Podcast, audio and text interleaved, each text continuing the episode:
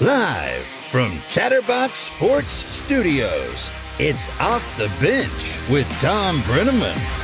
Yes, good morning, good morning, and a pleasant good Friday morning to each and every one of you. We welcome you to Off the Bench, presented by our friends at United Dairy Farmers. I'm Thom Brennaman. We come your way Monday through Friday, 10 a.m. to noon Eastern Time.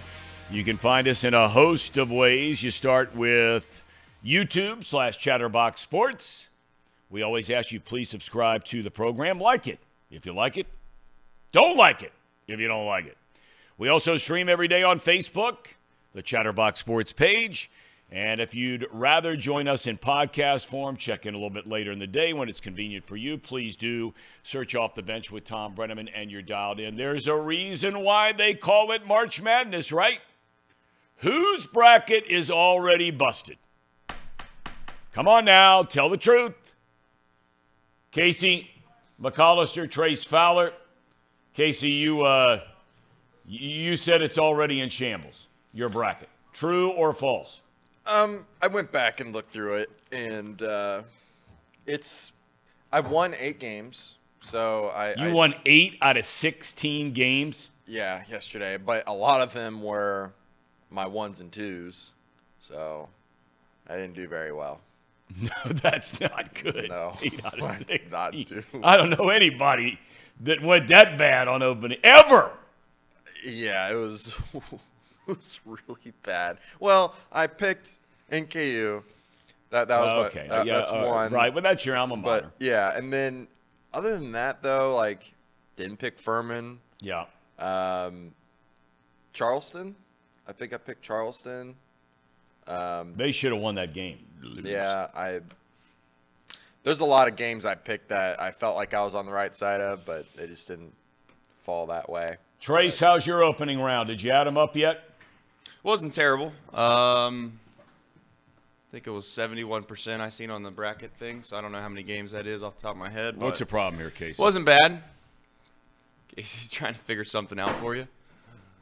Live on the show, here I am. Um, the ga- the biggest disappointment though was um, was Virginia for me. Obviously, I had Yeah. a good amount of money on Virginia yesterday. it didn't work out for, for me. However, Princeton helped uh, help me get back me helped me get back on my feet. So shout out to Princeton. Those smart people helped me out a lot. Now, you know, um, we have a lot of smart people that join in on the show and watch it every day, including on our chat. Now, here's something I did not know. Todd, I think it's Bunnell. He said, here's a fun fact. The head coaches of Maryland, Kevin Willard, Princeton, Mitch Henderson, and NKU, Darrin Horn, all went to the same middle school in Lexington, Kentucky, Tate's Creek Middle School. How about that nugget? That is wild. Now that should be something that that the Jim Nantz and company when they do that Aflac trivia question, or trivia fact about the tournament. That uh, that that is a great nugget. So uh, Todd, thank you. That's great stuff. Um, let's start with Northern Kentucky. I got to tell you, I don't know about you. They played their tail off last night. If they could have hit three, four more three point. And I know it's if, woulda, coulda. I get it, okay? But it's a 16 seed against a one. Casey, they kept shooting them, and you have to keep shooting them. I'm sitting there with my son last night, Luke, and they're changing up their defenses. And they, you know, uh, Houston is such a physically imposing. I mean, every guy reminded me of the old UC teams with Bob Huggins was here. They look like a football team. That team is so big physically. But when you play a zone defense, and Darrin Horn had to pull out all the stops. When you're a 16 against a one, you got to try everything. And what it ended up ultimately happening was is Houston just crashy offensive glass, rebound after rebound. Uh, they're doing everything they could. Uh, NKU was. I thought they made an incredibly positive showing for themselves yesterday. Yeah, I mean, I think NKU played a hell of a game. Um, I was disappointed in the result. I was kind of mad at, at first, but after kind of sitting and looking at the box score, thinking about Houston in general, um, I know a lot of people are upset with Darrin for telling them to keep shooting the three, but they, if they just hit four of those, they win the ball game, and Or they're right there at the end. yeah, or they're right there at the Yeah. end.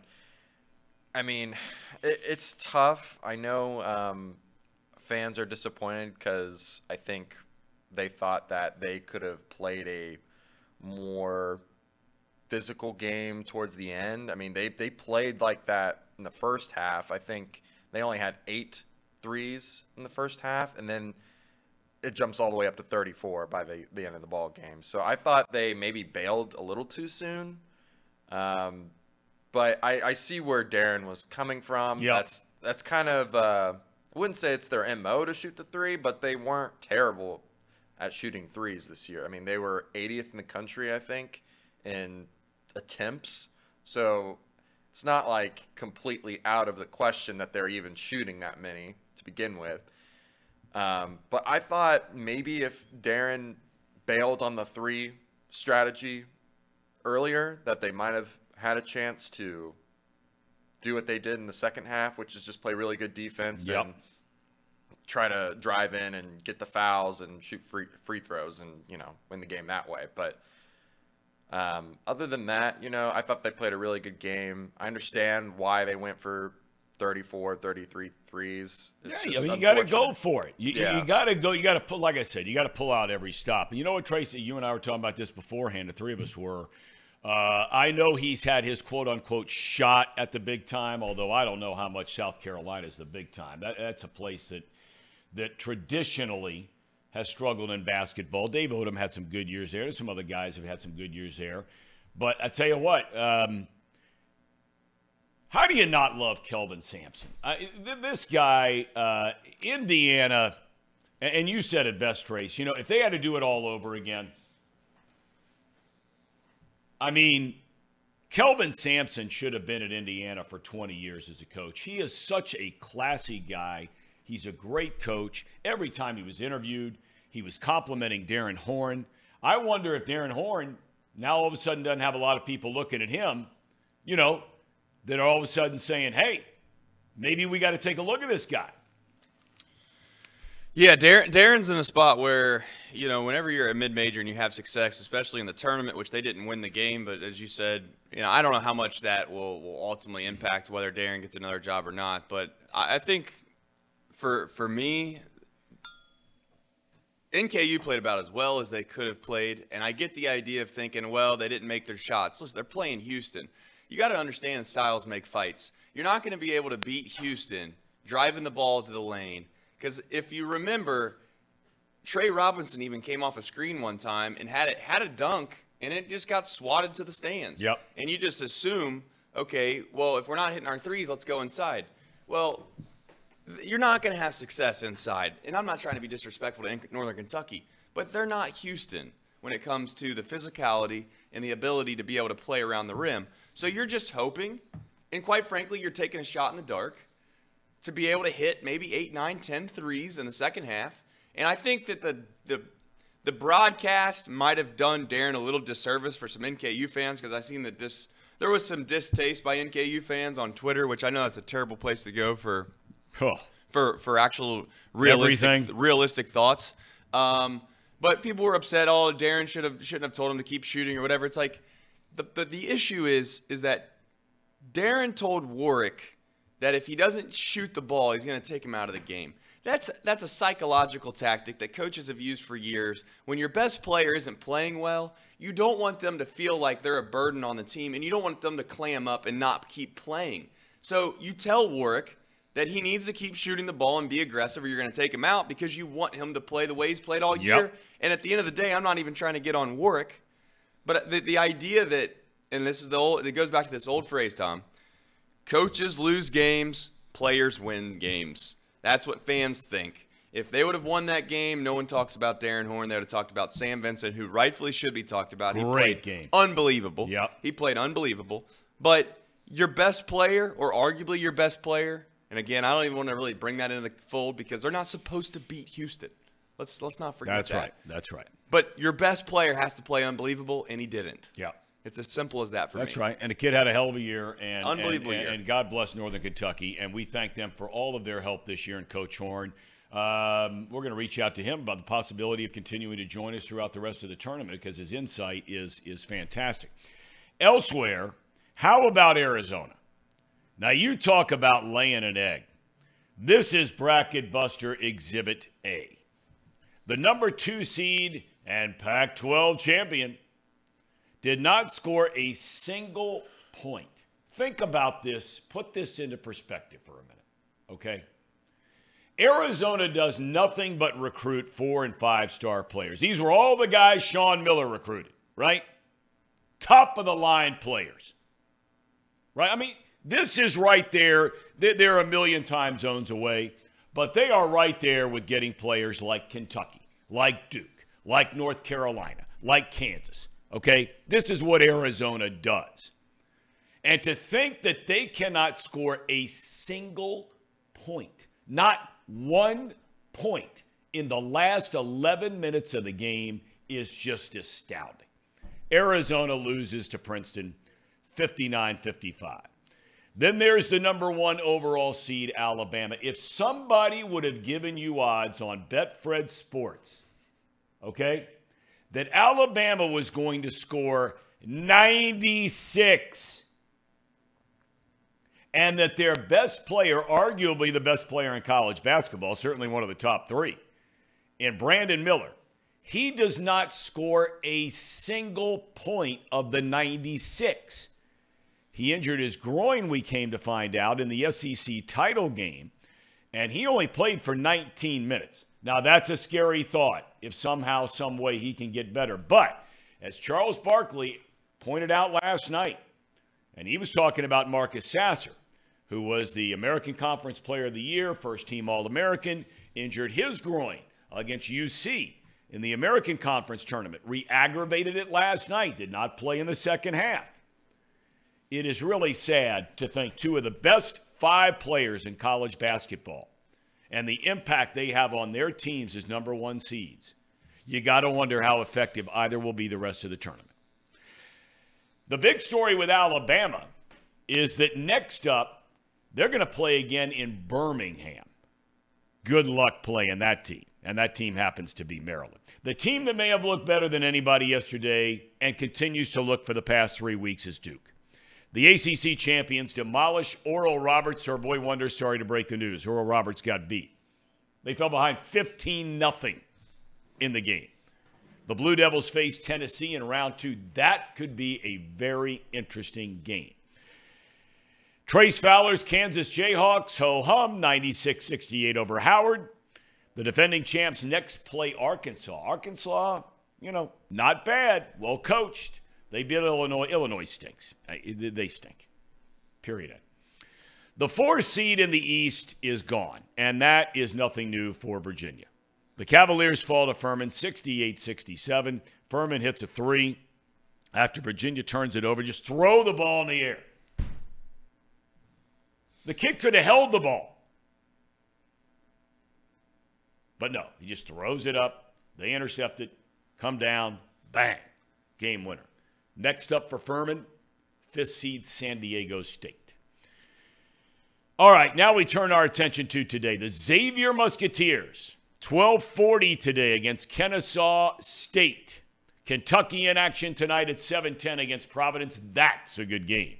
Indiana faces MAC champion Kent State in the nightcap 10P. The Bengals, meanwhile, keep on rolling.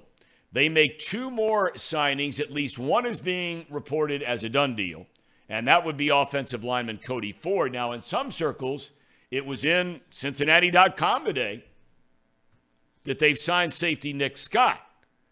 Scott was a starter for the Rams last year at safety. But there are some that saying that's not done yet. Correct, Casey McAllister? Yeah, I don't think that's a done deal. I think um, today they are visiting Taylor Rapp, which is the other starting safety for the Rams. And I think they're in negotiations with Scott. And I don't know why they would. Here's the, the logic behind it is why would they have signed Scott and bring in Taylor Rapp like the very next day? So that I don't think that deal is done. I think they're working on it. I think they're working on something, and maybe it's close. But I do believe that the Rams are trying to retain both those guys. So we'll see how that ends up playing out for the Bengals. Um, personally, I would rather have Rapp than than Scott, but um, I don't think you can really go wrong with either guy. Um, and maybe they're trying to get both. I don't really know. Um, I don't think Scott will. If we sign Scott and not Rapp, he's obviously the starter. But if I think they sign both, I think Rapp is the starter. Oh, really? He's a better player than Scott? Yeah, I, I think so. I believe so. He's out of Washington. How big of a drop off is it between the guys that we're looking at versus the guys that, that left, in your opinion? Um, That's hard, that's hard to say, but I think Bell is closer to Rapp, and I, I don't think anyone's really as close in terms of what Jessie Bates brought to the table. Um, he was a special dynamic type of player that could go from sideline to sideline as a single safety in the backfield. I mean, that's and he did it at a consistent level um, very well. So I think if we're looking at a player for player comparison, Rapp is closer to Bell, and just in terms of grades and PFF standards, I don't know necessarily about the play, but Rapp was one of the best tackling safeties in the league last year. Only gave up, I think he said, or I think PFF has it at like six percent missed tackles. That's a good number. Really, really good. And that's the strength of this Bengals team Yeah. overall. They are an outstanding tackling team. Yeah, and that's kind of why I think Rapp fits the bill better, at least in terms of athleticism profile. Um, Scott, he is a good run defending safety, but he struggles, or at least he did last year in coverage, which I don't think you really want to sacrifice that. But it just depends on the money. I think Scott will be less money than than Rapp, and I think Rapp will be a little bit more money. So it just kind of depends on. Uh, what the thought is there for the Bengals. It's very interesting that they're bringing in both. I will say that. I don't know what the thought is there. I don't know what their I don't know what Scott's value market is, but I think Rapp's is going to be very similar to Bell's or maybe a little less. We'll see. All right. Well, um, I, I think we all, um, I know, look, I, I didn't sit here and beat them up, uh, but we were all wondering those first couple of days about the Bengals and what they were doing or not doing in free agency, watching, watching four guys walk out the door that have been big parts of this team. Um, they still have to address the running back situation. Nobody knows what's going to happen with Mixon. We know Perine's gone. Uh, they have to address the tight end situation. There were rumors out there they were bringing in Foster Moreau, who took over as the primary tight end last year when Waller got hurt. Waller's a great player. Uh, but they traded him, the Raiders. They've already sent him off. Uh, and now Moreau's a free agent um, who didn't have as many receptions as Hayden Hurst had last year, but he had more yards than Hayden Hurst last year, and they both scored two touchdowns. Uh, how much money Moreau will cost, that depends on who you ask. Um, but the focus today is clearly on college basketball. We have Paul Fritchner, who is with the Xavier Musketeers uh, down in Greensboro, North Carolina. He will be joining us here shortly. Paul Daugherty coming up a little bit after 11. We'll circle back with some more Bengals talk, get his thoughts on that as well as the NCAA tournament. Uh, he wrote a, a great article about Pat Kelsey. Uh, Charleston certainly had a chance right there, a lot like, well, more so than Northern Kentucky because they were right in it to the very, very end with Charleston and just couldn't. It's amazing when you watch these games, and Trace, you know, you follow it, Casey, you follow it. It's amazing when you watch these games, and, and you've been watching regular season games, but man, when you get in the tournament, it, it, it seems like yesterday there were so many times when the underdogs, and I'm talking about the underdogs that didn't win, where the underdogs had that shot, wide open look for a three, where if they just hit that one shot, and you're not blaming a kid for missing a shot, but if that one shot goes down, the difference it could make in the outcome of the game. Now you play 40 minutes, but there were a number of those games yesterday where the underdog, whether it's Northern Kentucky, um, whether it was Charleston, whether it was a couple of others, uh, where, you know, you, you miss the three, it's a long rebound, the other team goes straight down, dunk, foul, three point play. Now all of a sudden the lead went from being two to five, and then you know the floodgates open. But you said all year long, Trey. I mean, the, the, the, I, don't know after the number one seeds how wide open it really is at the end of the day. Um, but clearly, the games yesterday proved that the damn near anybody can beat damn near anybody. Yeah, that's the biggest thing that's happened in this tournament in the last 20 years. So we talked about this outside the uh, show in the office here. Is that you know if you think back 10, 15 years ago, the, the the spreads on these on these one seeds versus 16 seeds was wild. I mean, Yep. it was 35, 40 points, and now you're in a position where you know NKU's 18 points spread versus versus Houston.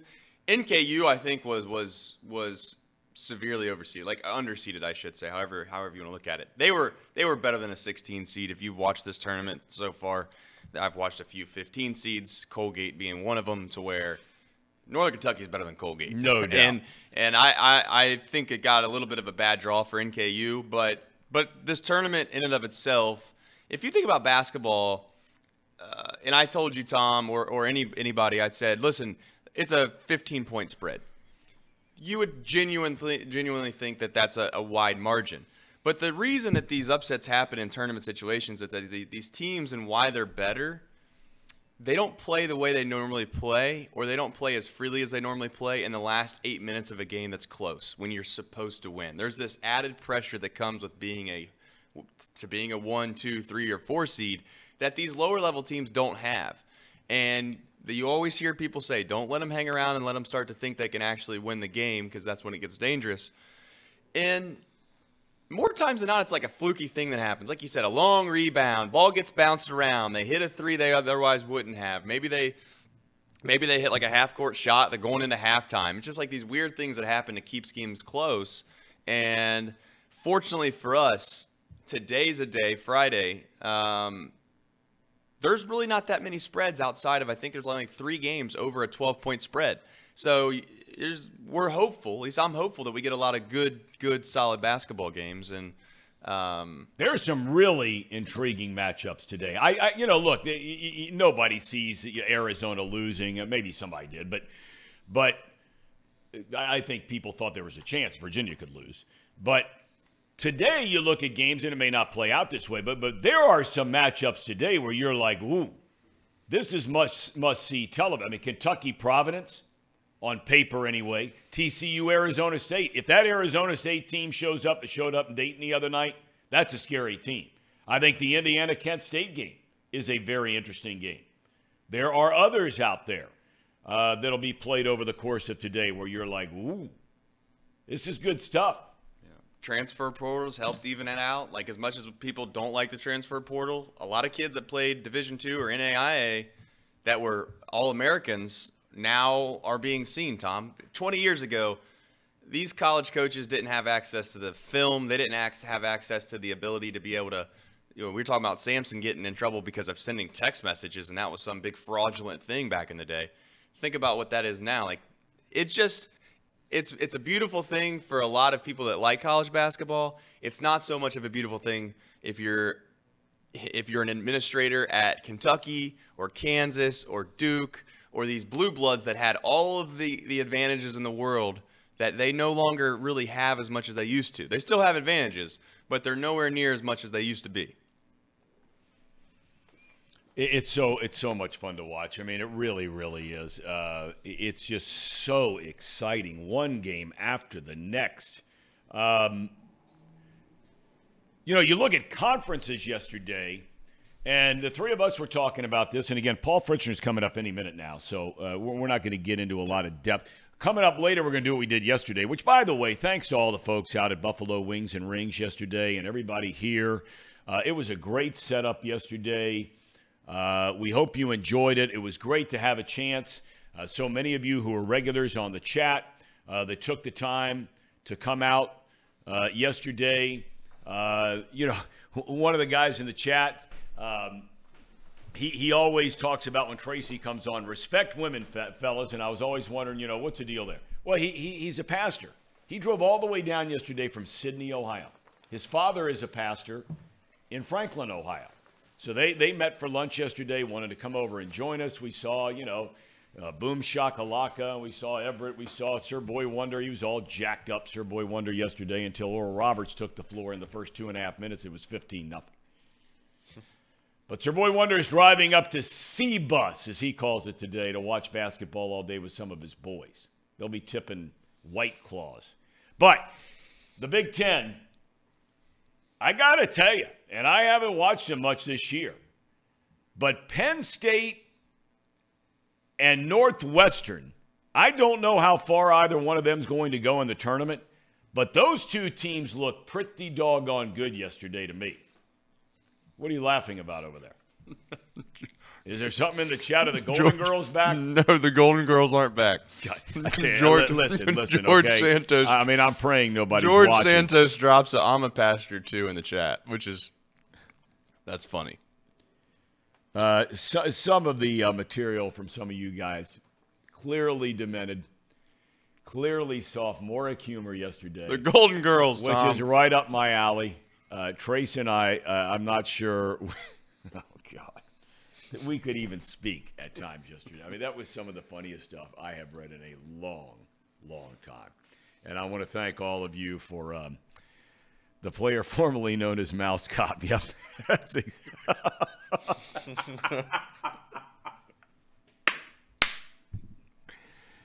oh my God. Tom, you can't. We can't get over this joke. I just can't. I, I, I, I mean, had me laughing like I haven't played, uh, haven't laughed in a long, long time. Tell you who else looked good last night, and their experience. I know it was against a, a 15 seed, but man, UCLA looked good last night. Now that was a late night game, Yeah. but Tiger Campbell, how you pronounce the kid's name? Yaquez. How, what is it? You're asking Guy's the been wrong there guy. forever. He's a Pac-12 player of the year. Hakeem, whatever his name. I mean, Hakeem, I think. I mean, what what a player. I mean, those guys, and they get after you, man. Um, I just wish so bad for Mick Cronin's sake because I really like Mick Cronin a lot. UC really screwed up by not keeping that guy. They really screwed up. I'm glad you're holding it in. I got. I got to turn off the chat. I got to get out of here. See, I, I took off my glasses for a moment. I can't even. I got to move on. I've turned the chat off just so I can focus. Joshua, there he is. Good Zeke Elliott. back. Zeke Elliott got uh, cut. Yeah, I know he did. When, when's the drop dead? La- is there a drop dead date on um, Mixon? Is, Well, is there? Is there the a deal is with, with, with Ezekiel Elliott, they're waiting uh, until you can max out on the amount of money that you save on the salary cap if you wait on a player to cut him on June the first. They, we've talked about this rule. I, I look, I, I don't know enough about it. Um, I, I don't know the rhyme nor reason of it. It seems to me that you know you let the team cut a guy loose, you give the guy a chance earlier rather than later. Not that June first is some late date, but you give a guy a chance earlier rather than later to sign with somebody else. Um, the Bengals have until June first to um, you know, take less of a cap hit if they release Mixon. Then the Cowboys said yesterday they've already let it be known, and I'm sure they have no problem whatsoever.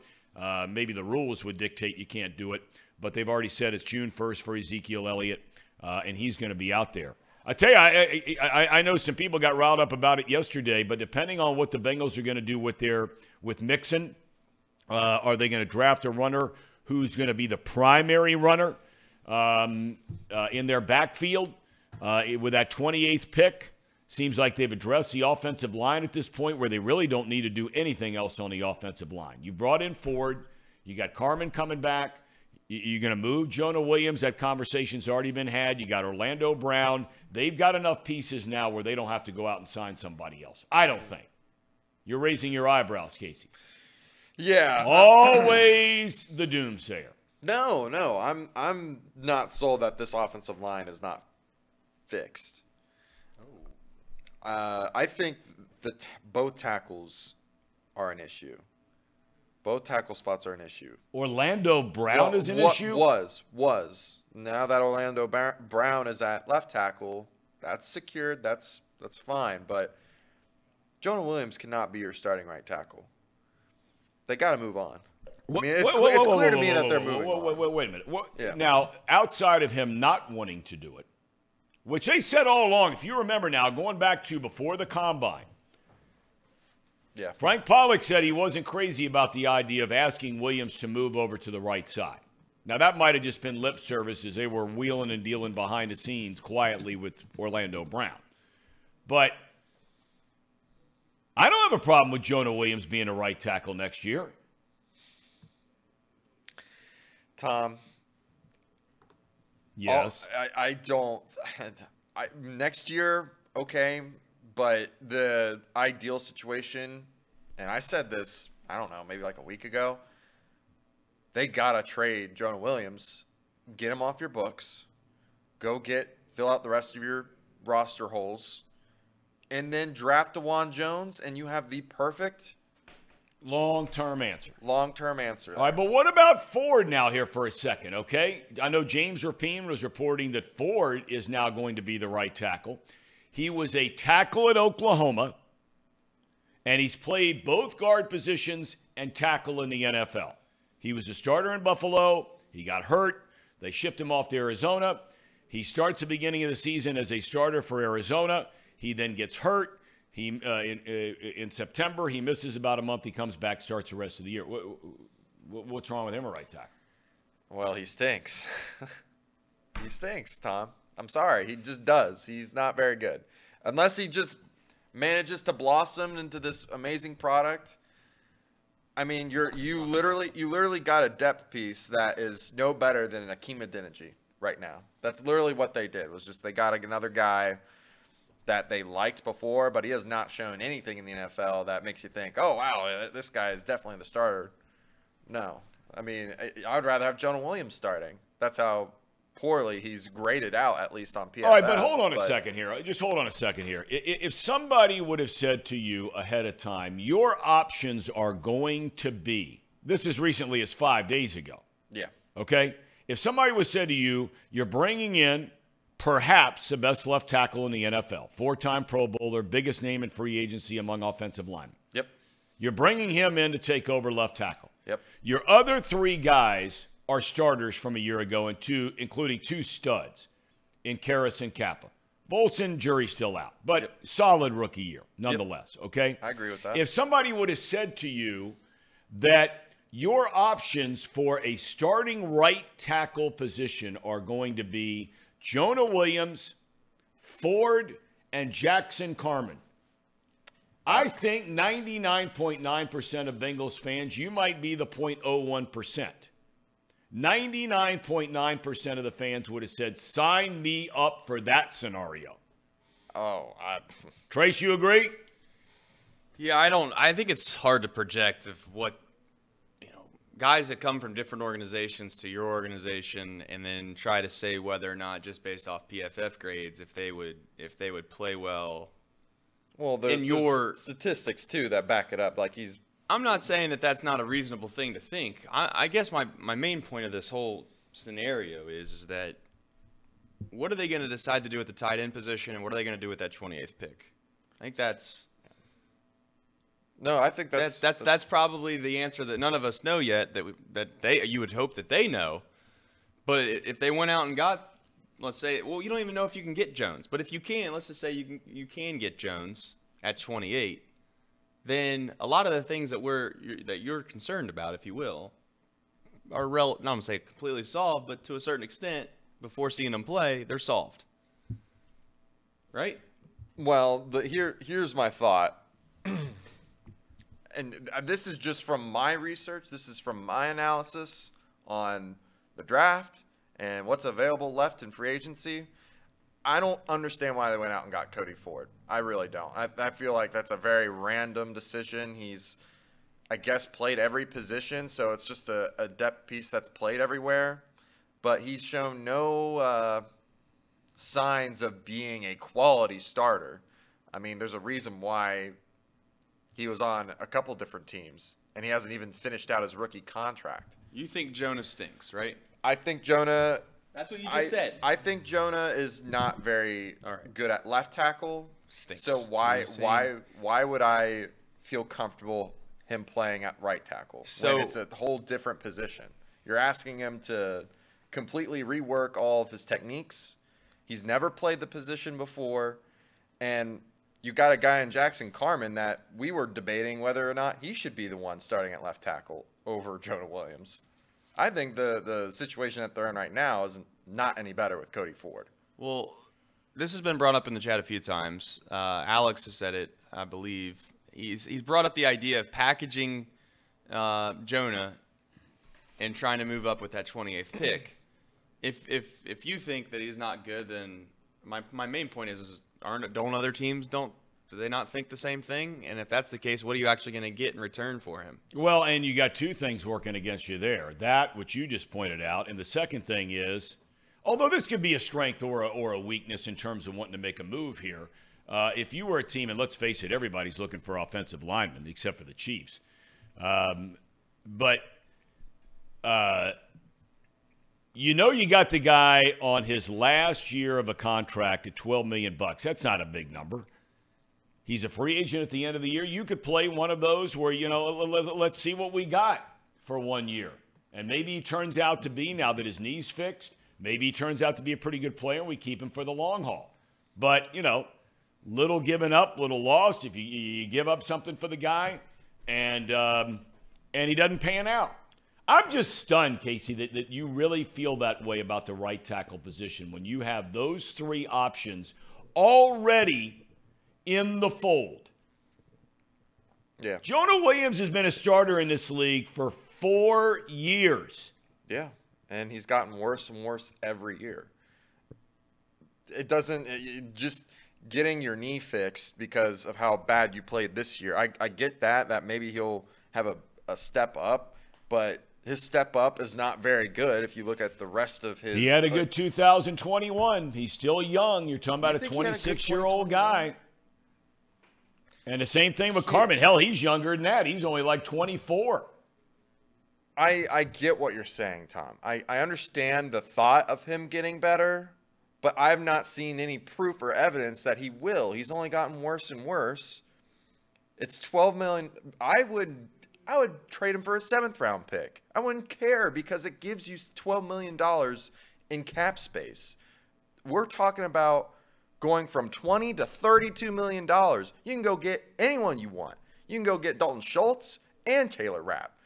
And we're and Boom, one, and one guy you're, you, that I have failed to bring up that we're all forgetting is add a fourth member to that group of potential right tackles, and that's a return of La'el Collins.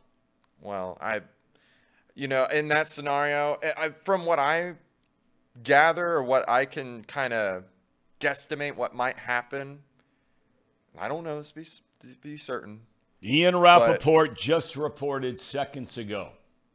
Ooh. Seconds ago, in the wake of the Orlando Brown signing, Jonah Williams has requested a trade through his agent Ryan Tollner. Let's go.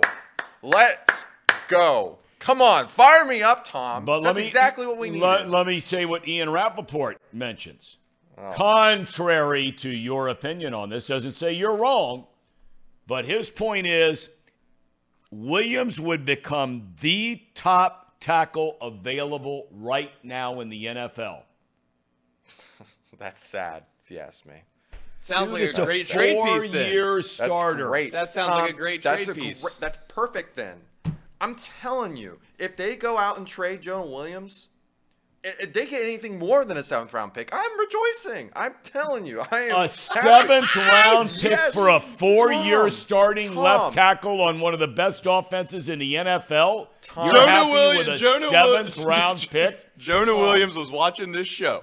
We didn't know this, but it has been proven just through this little small moment in time that Jonah Williams was watching this show, seeing Casey McCollister out here talking what he's been talking, and he's like, you know what, I'm done here.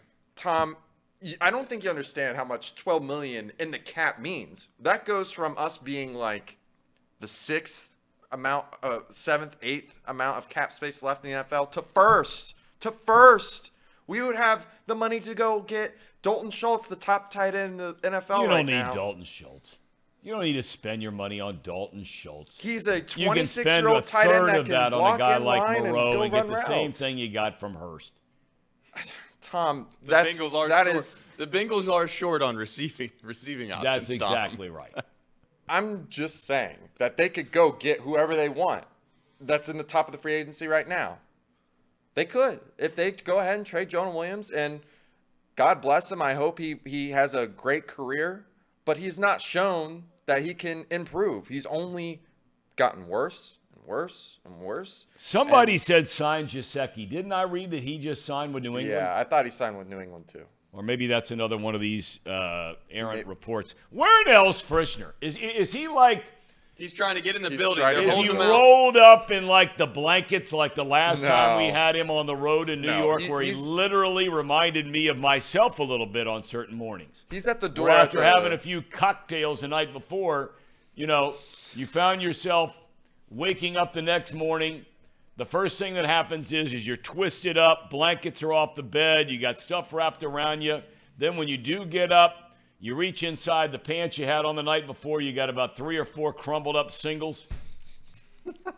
No, he's Is literally. that his deal right now? He's, he's at the door He's at, at the, the, door arena. trying to get in the building. He's trying to get in the building. They wouldn't let him in until 10:40. So he said he'd be on at 10:43. So he's got He had to. he's have- got 1 minute and 20 seconds. He had to have let his I left his ID back at the place because there's no way he'd have whipped out Paul Fritschner's ID and not Big League Paul would have been. in there. He would have no been in those doors in a heartbeat.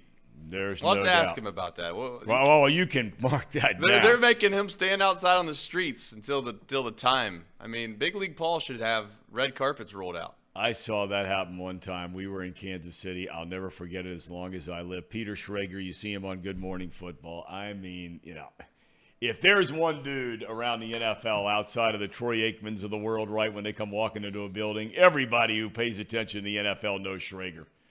And I mean, forgot his pass. And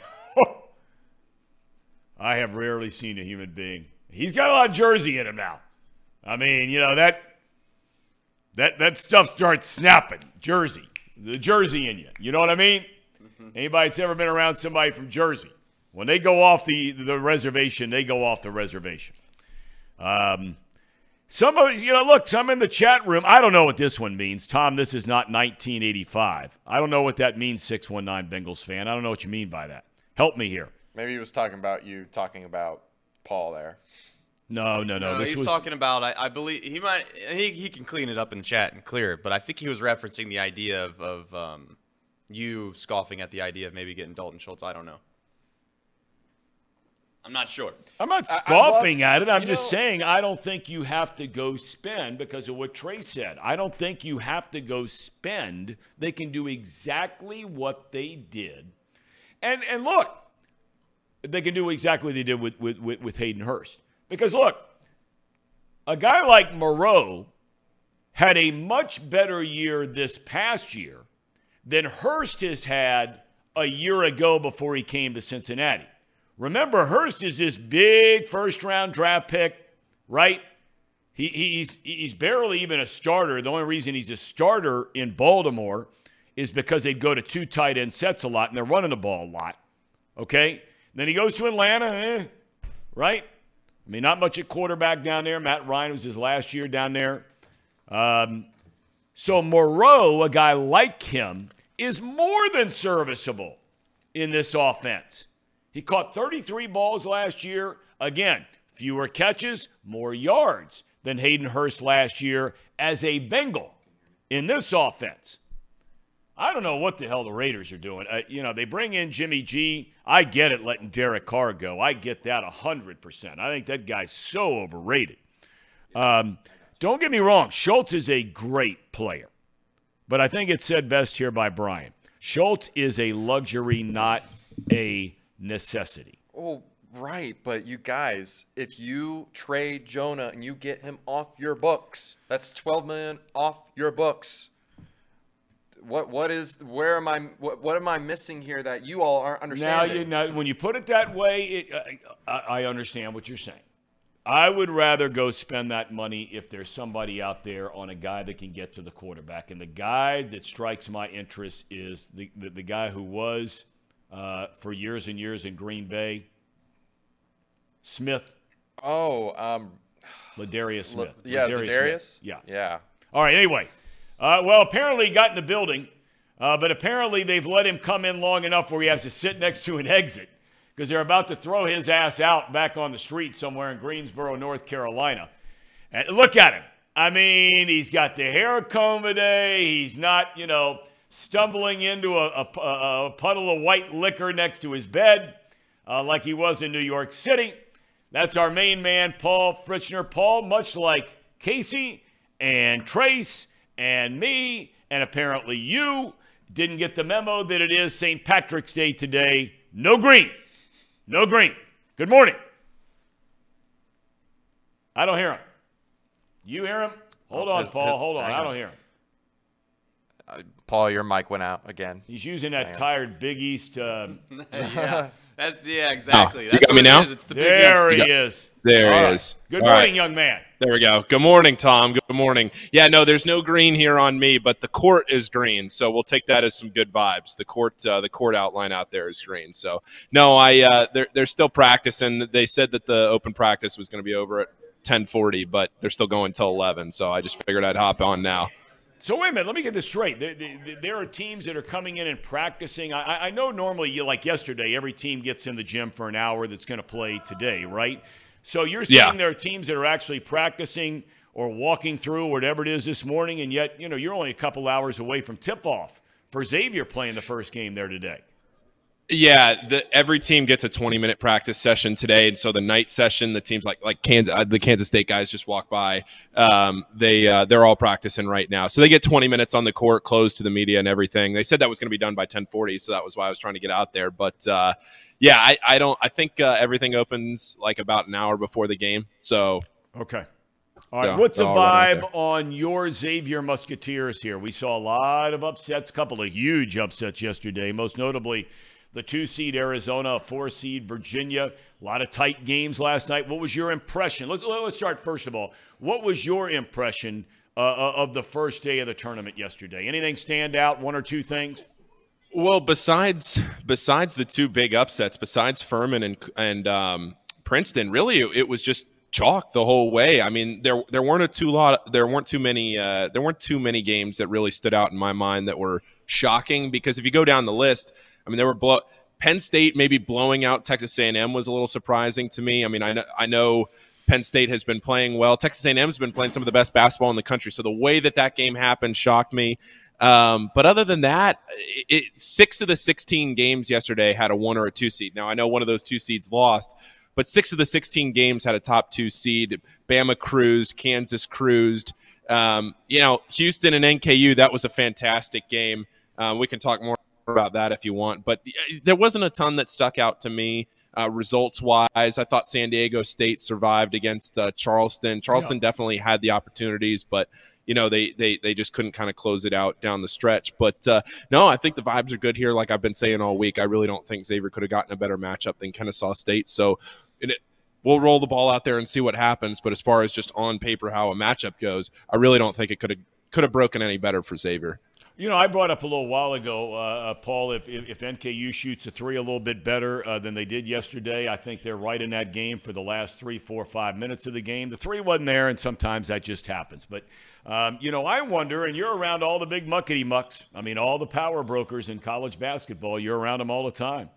Um, if I'm sitting there and I'm watching NKU yesterday, last night, uh, and I'm looking at Darrin Horn, and I know the NKU people don't want to hear this, and I understand why they don't. But if I'm out there and I'm thinking about looking for my next college basketball coach, I guarantee you, for me, there aren't a lot of guys that I'd be looking at that rank much higher than Darrin Horn.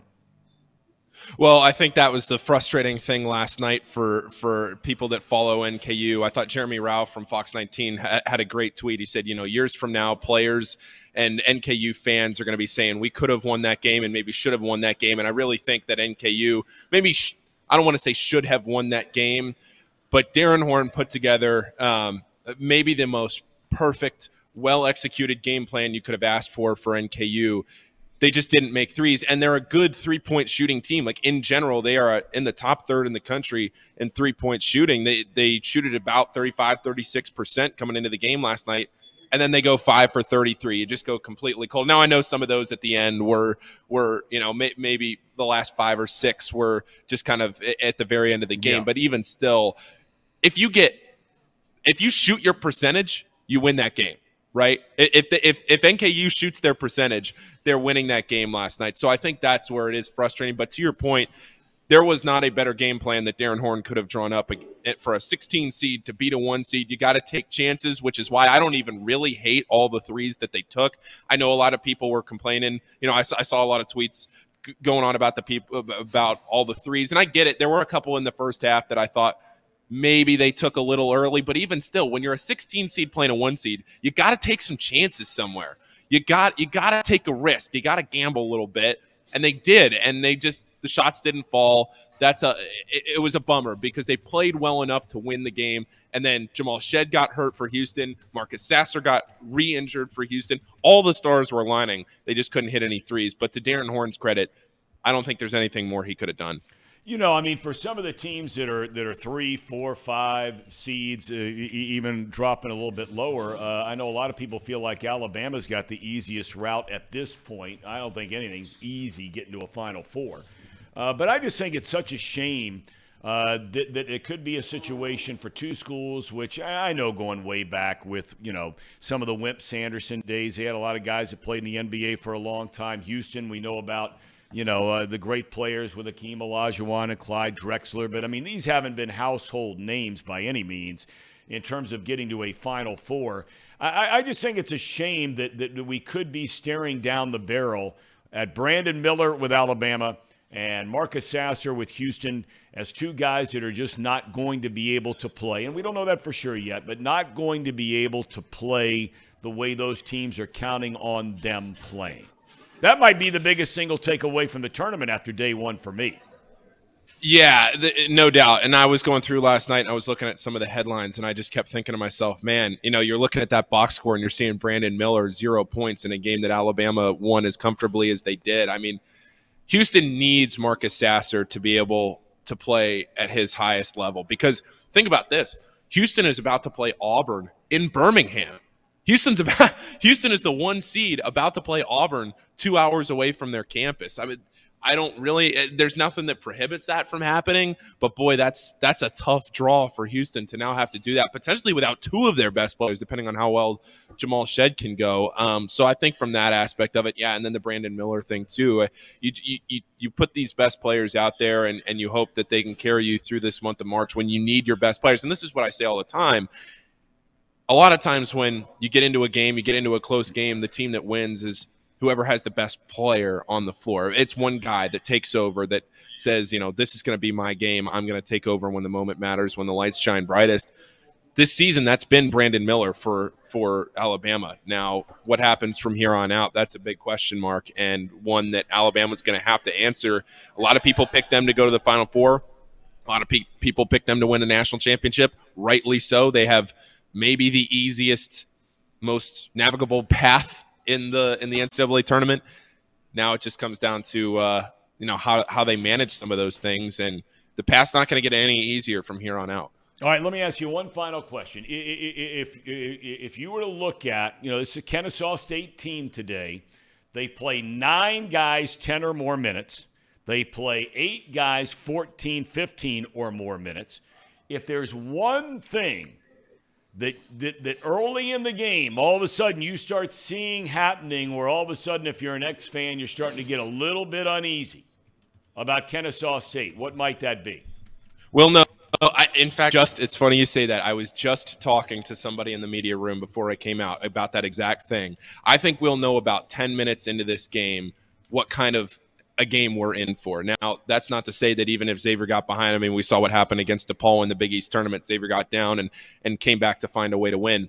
But we've talked so much about how this is a good matchup for Xavier. If Xavier comes out and they're not playing tight and they hit a couple of threes, Xavier prides itself on its offense. If they come out and they put up 15, 20 points in the first six minutes of the game, and they're defending well, and you can tell that Kent State can't really handle the physical. Or sorry, Kennesaw State can't really handle the physicality. I think you're going to know pretty quick if, if, Xavier is able to score with ease. I think it's going to be a long day, just because I, I'm not sure that Kennesaw State is going to be able to keep up offensively with Xavier. But uh, you know, if if if the Owls go out there, if they muck it up, if they're fine with their depth, that they're fine with fouling And now Xavier's a good three point shooting team uh, for the most part, especially a guy like Souley Boum. Um, for the most part, I, I, know not everybody is a great three point shooter on Xavier, but for the most part, um, you know, when you look at a guy like Souley Boum or even down the stretch, Colby Jones has been a, a pretty good three point shooter, so or a free throw shooter. So I, I just think you're going to know pretty quickly um, if Xavier's playing tight or if they're the offense is free, it's flowing. You know, and I have a feeling Sean Miller probably looked at the team yesterday and said, "Hey, look, Furman happened, Princeton happened." Arizona was up by 10 with eight minutes to go, and they lost the game. We can't take your foot off the gas. You got to keep pressing forward.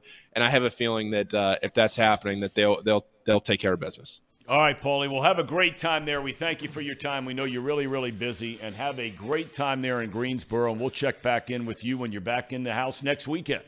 Absolutely. See you Monday, Thom. All right, buddy. See you Monday. Paul Fritschner, kind enough to join us from Greensboro, North Carolina, where Bo Xavier and Big Cal Cal be down there tonight. You imagine that guy holding court, Calipari down there in Greensboro.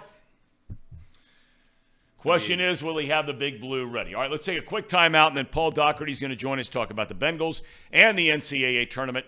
This is Off the Bench, presented by United Dairy Farmers. Ham and Eggers, take it away. It's that time of the show, the Ham and Eggers. These guys are great, trust me, I would know. I introduce all the best segments. Casey, you thought you had a chance, didn't you? You did, and and rightfully so. NKU had an opportunity to win. I, I just my main thing that really irritates me with situations like this is that it's like before the game started, the expectation was if they played well, kept it close, then that'd be great. And then as the game goes on and NKU kept it close, then it's almost like the goalposts got moved to a certain extent. It's like, well, NKU Maybe they should have won that game. NKU plays Houston 100 times. I think they beat Houston maybe three times, maybe three. Shead, who I know many of you have not watched Houston play a lot, and that's fine, and rightfully so. I'm not saying you should have. Shead played the worst game I've ever seen him play in his entire career. And in fact, it turns out he had a hurt knee. But he turned the ball over an incredible amount, and one of Houston's strengths is their guard play. It's Shead. Not only can Shead, you know, shoot the ball from the outside, but he can drive the ball to the hoop. He can get to the rim. He did none of that last night. He played terrible. And I'll give NKU credit for him playing terrible. But at the end of the day, it's like I get on Twitter and people are just complaining about the job Darrin Horn did and why they shoot so many threes. It's and, and I and I and I understand the idea of being frustrated in the moment. But the logic that's being used right now, as far as like how how good of an opportunity NKU really had, they were a 16 seed playing a one seed, and they played Houston, who is really really good. And I seen AJ in the chat said he's hammering Auburn, and Auburn has every right and the ability to win that game, but I don't think Auburn matches up very well against uh, uh against Houston because in order to beat a team like Houston, in my opinion, you're not going to out Houston Houston, right? I've seen it in college football. The analogy I'm going to use is I'll go back to what I watch the most, which is Georgia football. Michigan football is not going to beat Georgia football. They can't do it. You can't line up and run the same stuff and beat the team that's just better than you in every aspect that you're trying to be better at. So, my main point is NKU's only chance last night was to hit threes and, and, and basically take perimeter jump shots and they go in. And if you think they're going to drive the ball to the hole and be able to have any type of success against Houston, then you just haven't watched Houston enough. You haven't. But eyes again, it's the last thing I'm going to say about it. I thought NKU should be incredibly proud of the way they played. Yes, sir. And I think Houston is a very, very good team. And it wouldn't shock me if they beat Auburn by 15 to 20 points on Saturday Ooh. if those guys are healthy. If those guys are healthy. I don't know. I don't know. I, am just, I'm just telling you. They will be ready to play, pissed off by the way they played on Friday, or excuse me, Thursday. And you're going to find out what some of the teams in the American Conference have figured out. And that's Houston is a damn good team. There's no doubt about that. Uh, let's check in from. Uh, how are we introducing you now? By the way, I see you got some new gig uh, with, with uh, at the Benjamin. I mean, are you still the morning line at Substack.com? I meant to ask you this when we were texting this morning. How are we introducing you now, Paul Daugherty? Ah, Your Highness would be good. Okay, all right, we'll start with that, Your Highness. Is there anything else though you'd like us to put up down, you know, on the screen where people can find what you're doing? Uh, sure. Um, I'm still doing the morning line on Substack. Uh, I, I've also agreed to uh, do it uh, for betthebenjamin.com, which is a, uh, I guess we're calling it kind of a sports slash lifestyle uh, website. Wow. Uh, Esquire meets Sports Illustrated, right? Uh, Keith Jenkins, who used to cover UC for the Inquirer, uh, is doing the lifestyle sports part, and I'm just doing what I do with the morning line. In fact, it's going to be uh, fairly similar to the morning line on Bet the Benjamin, bettheben.com every day. So there you go. Ben.com two places now. Yeah, bettheben.com. bettheben.com. Okay, we'll make sure Yeah. we start putting that up from now on. Uh, you know, we just got this news a few minutes ago, and uh, listen, a knee jerk reaction. I'm as guilty of that uh, as a day is long. But I'm sitting here thinking to myself just here in the last few minutes. L- let's start with, before we get to that, let's start with Orlando Brown. Were you as stunned by that as I think most of us were? I I certainly didn't see it coming. Um, I, I think what that says more than anything, Thom, is we really do, after all these years, have to adjust to a new reality about the Cincinnati Bengals. Um, they, uh, from this particular move, especially, they're in, they're in it to win it. I mean, when was the last time you heard of the Cincinnati Bengals getting the best free agent available? at any position. I mean, they knew last year they, they needed to, to get better at certain places. They've known for several years, and they, and they never went big time. This guy is the best guy at his position on the market. He's a four-time Pro Bowler. Four, four last four years, he's made the Pro Bowl. He's he's made every start. Hasn't missed a start in those four years. Um, you know, he, he was the starting left tackle for Kansas City last year. I'll, I'll take that guy all day and all night. So, sure, I was surprised, but maybe, like I'm saying, we need to readjust our thinking when it comes to this club because they are showing, uh, in a way they've never shown before, that they want to win. I mean, Mike Brown used to say, you remember this, he used to say, I want to compete. Yeah, okay, great. Good for you. You want to compete. Or, you know, I want I, I want to win. Okay, I, I I, I want to move to Fiji and, and drink rum drinks on the beach the rest of my life too. A lot of things we want, um, they're going out and doing it now. So beyond the fact that they got a, a really good player, and now they can slide Williams from left to right, and La'el Collins won't be here next year. Beyond the, the, the fact they got a good player, they're, sending a pretty strong message that you know we're not we're not your dad's Bengals. You know, so I, I thought Yep. it was great. Um, well, speaking of, and this is where I was going uh, when I started a second ago. Uh, it just came across the wire literally two, three minutes ago. The Jonah Williams has now requested a trade uh, because he's going to be moved off left tackle. Now, now look, uh, I, I think each and every one of us can understand if we held a certain position at whatever it is we do for a living, and now we've been replaced at that position, okay? But maybe for guys like you and me, it's that, okay, well, they're still going to have us in a pretty doggone good position. In this case, with Williams, you're moved to right tackle on a pretty doggone good team with a chance to win a Super Bowl, with a chance to certainly compete for a Super Bowl, on one of the best offenses in the NFL. Uh, and now all of a sudden, uh, the first sign of trouble, and Jonah Williams wants out of town. I am shocked. I am shocked. Maybe you're, You're not. being- You're being sarcastic. No, I'm being totally serious. I, I say to myself, you have got to be kidding me.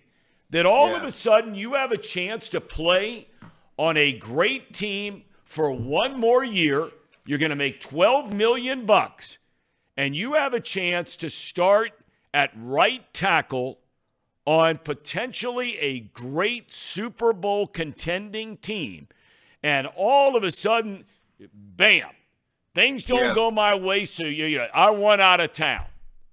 Maybe Well, I'm man, overblowing this. I don't know. I said it was knee jerk reaction, but that's my reaction to it. I, I think that uh, there's a lot of ego involved in this sort of thing. I mean, Orlando Brown would not have come here were he not promised that he would be the left tackle. He was a right tackle in Baltimore after he got the Ravens drafted him, and he was there for three years. Was a Pro Bowl right tackle his last two years. Uh, they wouldn't move him off a right tackle, so he said, "I want out of here." Um, so I, I understand it. I, understand Jonah Williams, but I, I I'm kind of with you. He, he's he's been an okay left tackle. Uh, I don't think he's as good a left tackle uh, as Orlando Brown is. In fact, you know I know he's not. Uh, it's a good move for the team. Like you said, he's making decent money. Uh, he's going to be with a team that has a chance to get to the Super Bowl and possibly win it. Um, yeah, I, but I, I understand. I mean, most most of us are that way you know ego wise we, we tend to we tend to inflate our own worth maybe more than we should and and it probably to be a great athlete you got to have a bigger ego than, than most of the rest of us so I, I get it but Yeah. i think he's making a mistake Well, I I- mean, look, he wants to be paid like a left tackle. I get it. Okay. I mean, I, that part of it, just from that standpoint, left tackles make more than right. Excuse me, right tackles. Uh, unless maybe you know the outlier would be for a left-handed throwing quarterback. Maybe you put more value on the on the blind Right. side. But case in point, though, is he wants to be paid like a left tackle. He's always been a left tackle. That's fine. But I, I just think that there are some cases, and I've always been a, a, a team first kind of a guy. Like I know you are too. I, I just I'm shocked by it. All right, um, we move on to the um, to the NCAA tournament. How'd you do yesterday? Uh, You said you filled out a bracket. How'd you do out of 16 games? Have you added up how many you won and lost? yeah i won 13 Wow, yeah i had a Wow. good day I had a good day with the bracket yeah that's a good not, day. not, not a great day wagering um, but in the office pool or the family pool i did, I did pretty well yeah So who were your three lo- losers? I'm assuming Arizona would be one, right? Yeah, Arizona was one. Um, I picked I picked Virginia in the in the off in the family pool, and uh, Boise State of all people. I, I thought they would beat Northwestern. I think it was Northwestern, but those were the three losses. Tell you, Northwestern looked good. We were talking about that before you joined us. Penn State, Yeah, they did. They did Penn look good. State really looked good. I, I, I mean, I don't know how they Yeah, do it, You know, they I've really been look burned good. by big teams too many times. That's why I didn't pick them. And of course, I was wrong. See my cat? Like my cat? Yeah, we love animals. Live there we TV, go. man. Look at him. His name is Otis. He's Otis. checking out the map up there. There you go. Come on, Otis old have a drinking problem or an eating problem? Otis looks like he's not missing any meals back there. Both. All right, so what about today? Um, you know, we heard Paul Fritschner reporting from Greensboro a moment ago, and, and I don't know how frequently coaches like to quote unquote plant this seed in their team's minds, if at all. But based on what we saw yesterday, not only Arizona and Virginia losing, but some other teams that were pushed right to the max there, um, you know, you, you think Sean Miller's at least letting his team know that, hey, fellas, there are no layups in this college basketball world we live in now. Yeah, I, I sure. I'm, I'm, I'm guessing he said that. I was listening to the guy that you had on. I, I don't agree that they're going to be be at all tight, Xavier. I, they, they've got a, a veteran team, man. I mean, almost everybody that starts on that team, except Colby Jones, I think now is is a senior. Um, I, I don't have any worries about that at all. The only thing that worries me is if they have a bad shooting day. Um, for them to, to go as far as they, they probably can in this tournament, Souley Boum has to be on it. I mean, a, a- as he goes, they go. Yep. Um, and like the guy said, if, they, if they're hot early and, and, and let Kennesaw know right away, you got no chance, then Kennesaw will have no chance. The funny thing about these upsets, and I'm sure people have said it before, but you can almost physically see it. The longer that a Princeton or a Furman stays in a game, the better chance they have of winning it. I mean, it's a neutral court. theoretically, and the fans get into it when they see blood in the water and think that the upset guys have a chance, and they start believing it themselves. You know, so if you see a game, a five point game with five minutes to play, and the underdog is behind, you know, they, they're probably even money or better to win the game. Yeah, you know, I mean, I, I just sit there and I, I, I was talking about it very earlier in the show today. I, I, I you know, look, and I always say all the time, I, I, I'm, I'm always reluctant, if ever, to get on a, uh, a college player's case because at the end of the day, for those of us blessed enough to have kids uh, in that age group, at the end of the day, these guys, most of them are anywhere from 17 to 22, 23 years old. Uh, they're going to have a lot more ups and downs than the rest of us. They'll have good days and bad days more so than the rest of us in our 50s, 60s, whatever. Um, but I, but I just sit there, Doc, though, at the same time, and I say to myself, Arizona's doing nothing but recruiting four and five star players. I mean, this is a people here in Ohio maybe don't pay attention. I lived out in Arizona for about almost 12 and a half years. That is as big time a basketball program as there is in the country. They've got it all out there. And how you can have four and five star players that go the last 11 minutes of the game and don't score a single point is almost beyond any logical thinking whatsoever. Yeah, that one was tough to figure. When, when uh, Maryland, Baltimore County beat Virginia, um, you could almost rationalize that. Virginia was not a team that could come back. Uh, they still really aren't. They, they, their offense is, you know, very set. They don't run, they don't run up and down the court. They're not going to reel off ten points in a couple of minutes.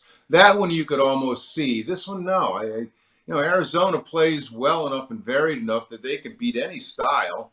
Um, I don't know. I, I, can't explain. I mean, that's why it's the madness, Thom. That's why that's why they yep. they play the games, right? That's right. That's right. All right. Before we let you go here today, now that you got your big gig and everything, and probably get a big bump in salary, you'll be moving out of Loveland, probably shimmying down the road to Indian Hill. Um, the um, you have any upset specials today? You got any insight for us since you won 13 out of 16 yesterday? Yeah. Um, I don't even have the bracket in front of me, man. I'm sure I picked a few. I should have been better prepared. Sorry. I don't know. All right. Did you pick? Well, you came prepared wait, wait. with it. All right. Go grab it. Uh, and, and, take a look for us because anybody who wins 13 out of 16, that's normally where I am uh, after the first day of the tournament. But yeah, I'm not there this year. I hit on 11 out of 16. Not good. What do you got? Anybody that thinks that they should listen to me deserves to have their head examined. I, you know, I, I one of them that I like, I think, is Drake. I think Drake has a chance to beat Miami. Um, I don't think I don't, I don't think Indiana's very good. I got him winning. I got him beating Kent, but I'm not really excited about that. I think Kent State has a chance to beat my uh, to beat yep. Indiana. Yep. Um, who else we got? How about your guy really Cal? Know. Who you like? Kentucky and Providence. I think Kentucky wins that game, but they're so up and down. That could be the only one they win. You know. I, I don't see. Yeah, they're they're one of about two or three teams where if you told me they lost in the first round, Indiana would be another one of those teams where if they lost in the first round, I'm not yeah. going to be shocked. If they made it to the Elite Eight or Final Four, I'm not going to be shocked about that either. Yeah, I yeah. I, I'd love to pick Kentucky to go further, but they, they just haven't been consistent all year. I mean, they, they started playing really well. I'm thinking, okay, Cal's got them going, and, and they're going to be a factor in March. But you know, after that, they, they kind of slipped back into their old ways and didn't weren't playing that great. So I, I don't know, but. All right. I don't know. All right. Well, Doc, thank you for your time as always. Have a great weekend, uh, settling in, watching lots of college hoops, and good luck in the family pool. Thanks, man. Happy St. Patty's Day. Well, I was getting ready to say you, you say you didn't come prepared. Well, you, you, you broke out the green beads there. That's that's big time, big time. Plus a little for you right there. How about that? I thought that that might have been, uh, uh, uh, yeah, that's nice. Uh, you, you, what you need attached to that is like a um, is like a, a, a vial of Bayer. So if you drink too much green beer, could be. All right. Congratulations on the new gig, theben.com. Ben.com. All right. Good luck with that. All right, brother. All right, man. Paul Daugherty kind enough to join us. All right, what we did yesterday was we walked through every game. We had a lot of fun doing it with Casey and Trace. We've asked Reed. I've already asked him uh, if he can make his way inside the studio so we can do the same thing again here today. Is there anything else, Casey? Because you normally walk in uh, I'm not going to say quite into an Aaron Rodgers darkness retreat like place, but when you go home at night, you normally come in uh, and, and, you have a few things on your mind before we start going through games. Is there anything that, that, that we're leaving out there that we haven't addressed before we start picking games? Um, in terms of in terms of college basketball, no, I don't think there's anything that is but what about just in general? Sports in, general, life in general. Life in general. Um, Anything out there? I just want to say one one last time to everyone that came to Wings and Rings. That was a good time for everyone that was there. Um, I hope you all enjoyed it. Yep. Watching the games with us. Um, really, uh, I hadn't had a chance to say thank you. So thank you for, for showing up, and um, we really appreciate it. We want to do more stuff like that, maybe in the future, and um, no you know, we really thank you guys for supporting us. So. Yes, we do. Okay, here we go. Reed, welcome. How's it going? You got your Hoosiers t-shirt going. Hoosiers. They Kent State's in for a world of hurt tonight, Thom. They're in for a world of hurt. They never seen a Trace the Jackson. The only Davis. team Indiana put a world of hurt on was Purdue. Yeah, and they're a number one seed, Thom. Purdue, what's Kent State? 13? Come on. Okay. That's what people looking down your nose like you're doing now. I can promise you, knowing the fans of the University of Arizona, they were straight looking down their nose yesterday at Princeton. Well, you know, upsets are bound to happen. Good, good thing they got them all out of the way. Got them all out of the way, Thom. Okay. We talk about home court advantages. What do you think the ticket price is to get into the same building Paul's at today for the morning session for I Xavier? I know the answer. What do you think it is, Thom? What you mean, just for a ticket to the game? You ticket, mean like upper a ticket, tank? A ticket to get into the game, upper tank. It's going to be uh, Kennesaw State versus uh, Xavier. What's the second game? Read off the top of my head. Iowa Let's State. Iowa State's game. Iowa State, Pittsburgh.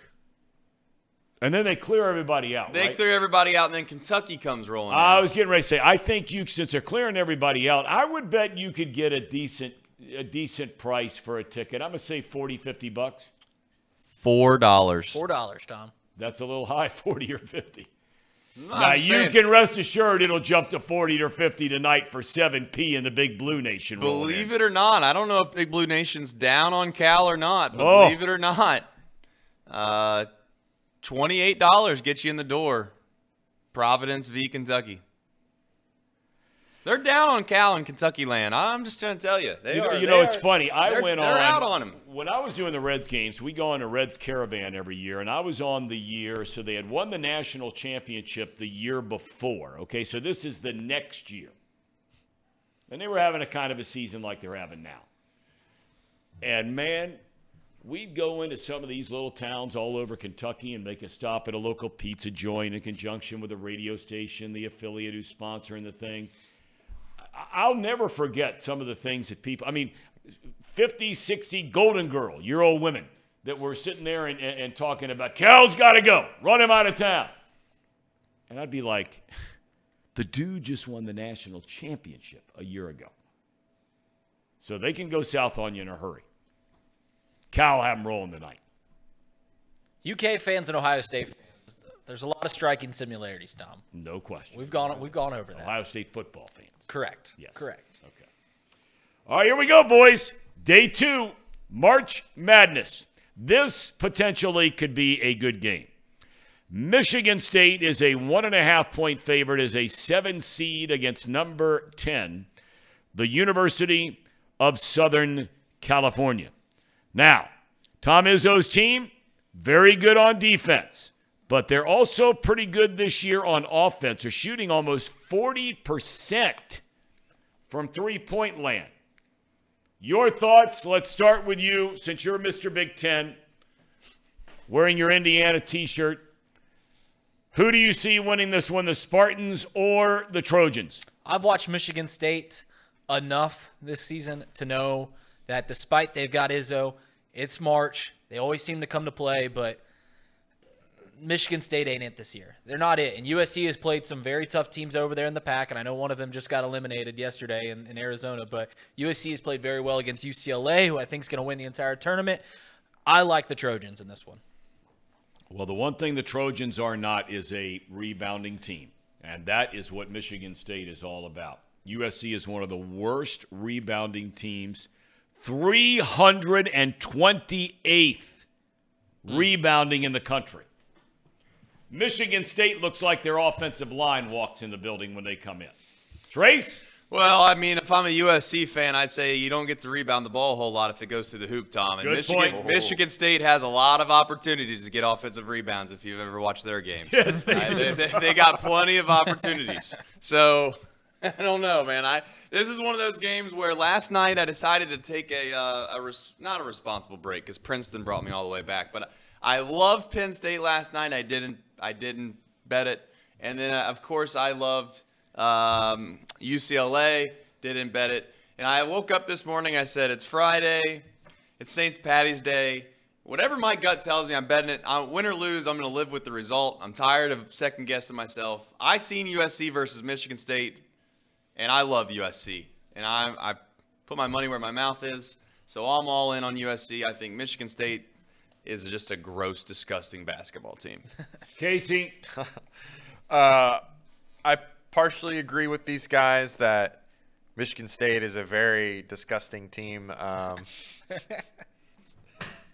can't even say it with a straight face. Uh, they they are very defensive, um, a very defensive team. They get a lot of rebounds, just like you said. But I'm gonna just go against the grain here. Um, I don't know enough about USC. I don't watch them. Uh, too late in the day for me. Too late at night, actually, I should say, for me to have watched them at all. But I know that Michigan State, that they are somewhat of a blue blood. Yep, say- they certainly say- are. Are they, say- though? Yeah, say- they are. Are they? They are. and I I've been on the Blue Bloods coattails so far in this bracket, and I don't think it's really hurt me too bad. So I'm gonna stick with that. Michigan State in this one for me. Let me just check something here real quick because I, I remember hearing something about this last year. I'm not buying. You're wondering. I know. I know you're not. But hold on a second now. Okay. Is it Izzo's first round record or something like that? Izzo has led the Spartans to eight Final Fours. That's pretty doggone good, boy. Eight Final Fours. They've won six Big Ten championships. They've won six Big Ten tournament championships. Um, 25 consecutive NCAA tournaments. He's never had a losing season as a head coach. If that's not blue blood, then it's a light shade of blue blood. Yeah, that's all I said. I, I didn't say they were full on Blue Blood. No, no, no. I think Yeah. Thom was agreeing with you. I just, I was just pushing back and saying I don't, I don't buy into Michigan State being a blue blood. However, I'm not going to say they're not on the, on the, uh, they're not on the outside looking in type situation. They're, Thom. they're, they're, they're close. They're close. That's how I feel. How many national championships have they won? Does it say that? They've One. won one. They've won. Thom, how many national championships has the Big Ten won in the past 30 years? I would say no more than one or two. It's just the one, Michigan, Michigan State. So the Big 12 has won more in the previous two years than the, the Big Ten has won in the past 30. Yep. That's tough though, because Ohio State was really damn good, and they ran into that Florida. Did they run into that Florida Yeah. bunch back in the day with Billy Yep. Donovan? Maybe. Yeah. Ohio State has been to like the fourth most Final Fours. Me and Paul looked that up the other day. Yeah. Yeah, they've been to a lot. They're going to be good next year. Was he not to get off Michigan State is going to destroy this team today. Was there any uh, substance to the rumors that uh, Holtmann was going to Notre Dame? I don't know. I, I, I heard that same thing. I read that same thing. Um, I don't know. I don't know. All right, I'll let you go to the next I don't know. Sorry. No, no problem. I mean, that was in it. I, when I saw it, I couldn't believe it. I mean, I don't know how anybody in their right mind would leave there to go there, but Yeah, it it's seems just like me. a backstep. My wife would do it, but, but you know, I, I don't know about that. All right. Uh, your Xavier Musketeers, we'll let you go last on this one. You're wearing the Indiana shirt, but you're always pumping up Xavier. Um, look, their backcourt's unbelievable. Col- Colby Jones and Souley Boum, we've talked about them already. Um, Kennesaw State is not a big team. That's not necessarily a big deal in this without Zach Freemantle. In fact, they're quite small. Uh, it's an amazing story, Kennesaw State. What was it? Three years ago, they won one game. One game and lost, I think, 27 or 28. Uh, do they have any chance, Casey McAllister? They being Kennesaw State. First of all, do you know their nickname? No, I do not. Do you know their nickname? No, Don't I do look not. it up. I I'm actually I should have known this. I just looked it up because my my friends who are, hate Xavier have been have nicknamed our group chat this mascot nation in in preparation of And what is Kennesaw State's they're the Owls. The Owls. Okay. Owl Nation. All right. Owl Nation. Does Owl Nation, Casey, have any shot? Are you picking Owl Nation? Oh, wait a minute. What is this? Joshua. Nice to meet Joshua yesterday. Looks like Reed went with the Bluffton baseball pinch the shirt under the armpit for picture day. Thom, I'm getting body shamed over here. I'm getting. I mean, the chat has just been lighting me up about the shirt that I have worn. Dude, you Listen, got those guns, right? hey, you know what? If you got them, show them off. I, I bought this shirt. It's cotton. I put it through the wash and the dry one time. It got a little smaller. I don't Did you know buy what it in else fourth grade? I bought it about, about a month ago. Just got. You bought tight. that shirt a month ago? I think it's time. I've I've been gaining some weight. I think it's time. I need to. Move, I need to move from large to extra large. I think I've realized that, Thom. Dude, you got those guns going. Uh, believe me, I wish I had them. I'd be walking around here and in a shirt look like that. Ah, can we move on? Let's move on. You don't have to worry about me me me having that problem. Casey, the Owl Nation, yay or nay? Nay. Uh, Xavier's got this one. They've got this one. Souley, Boum, my favorite player this year. He's gonna get it done for him. Who's your favorite player? Souley, Boum. He's your favorite player. Yeah, he's my favorite player this year. Who's your He's a least player. favorite He's a good Xavier player. player? He was my least favorite player. Please say Adam Kunkel. He stinks. No, no. You talking about that No. guard? Yes, Thom. Dude, the guy's a gamer. I'm not saying he's a great player, but the guy's a gamer. You got to give it up to him for that. he hustles. He, he hustles. There's no doubt about He that. Thom. plays his tail off, man. I'm not saying he's a great player, but that's my kind of guy. I want that guy on my team. He's got fire and passion. Mm-hmm. Why would you beat down a guy like that? Because Seriously, I understand you beating down some guy who's like some four star, five star guy, you know, sleepwalking and not playing hard.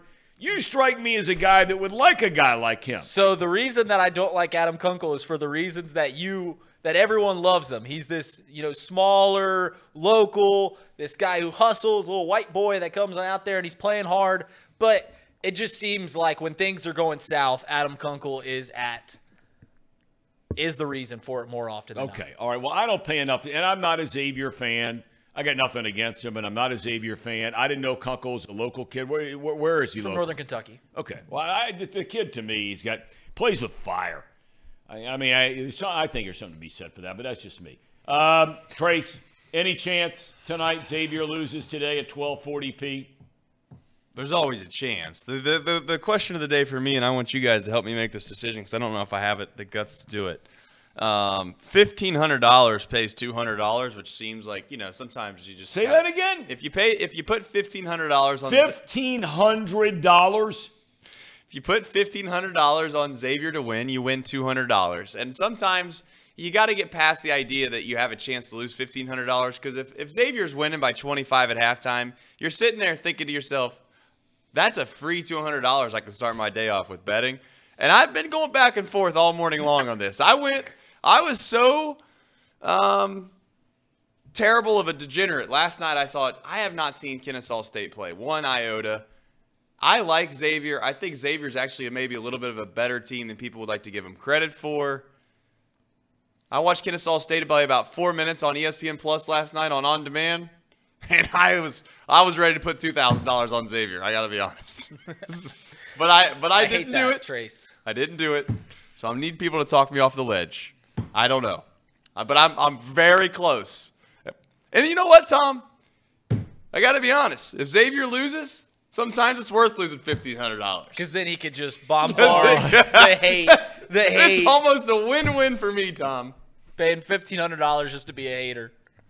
Golly, Thom, this isn't even a game. This is a scrimmage. The Xavier, Xavier's gonna win. They're gonna cover. This is.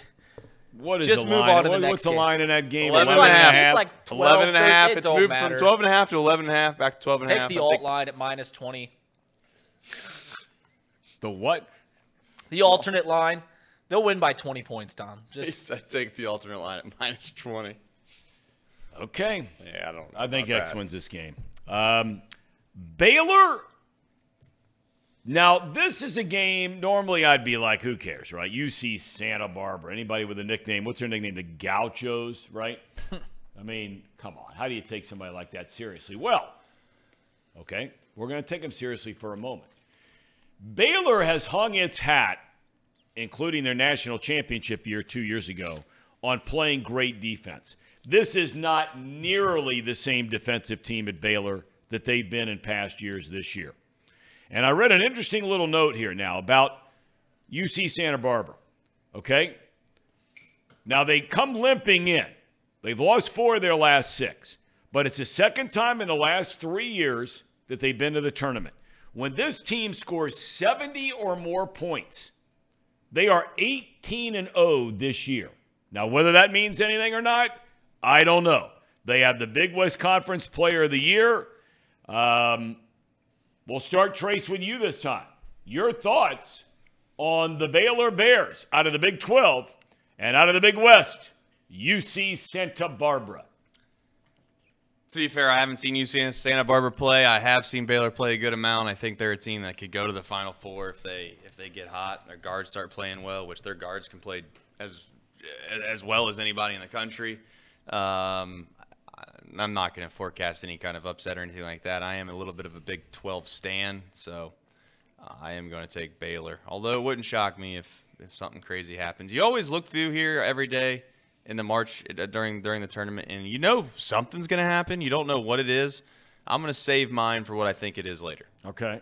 Casey? Yeah, I, I'm I'm in the same boat as Trace here. I just I look at the schedule for Santa Barbara and I I don't know any of the teams. that they- Tomato like, cans. I mean, said I- that yesterday about Furman. I mean, like usually there's like one or two non-conference games that you can point to and be like, yeah, the only one I see is Fresno State, and what does that really mean for me? I mean, not a whole lot.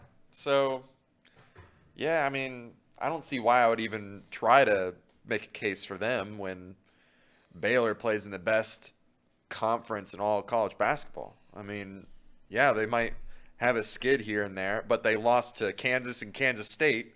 Well, those are two of their games, and they they lose to Iowa State two in a row. But they almost beat Iowa State in the in their uh, in the conference tournament. So I don't know. I mean, I don't see how Santa Barbara has a chance here. I don't. I don't. I can't see another four or another big upset happening. So pretty simply, I'm taking the Baylor Bears winning this game. How do you guys feel being of the gambling ilk about a 10 and a half point spread? Uh, there's enough games going on at that time where I'm probably ain't gonna touch this game, Thom. But if I'm gonna lean one way, I'd probably take Baylor. Wow. Okay. All right.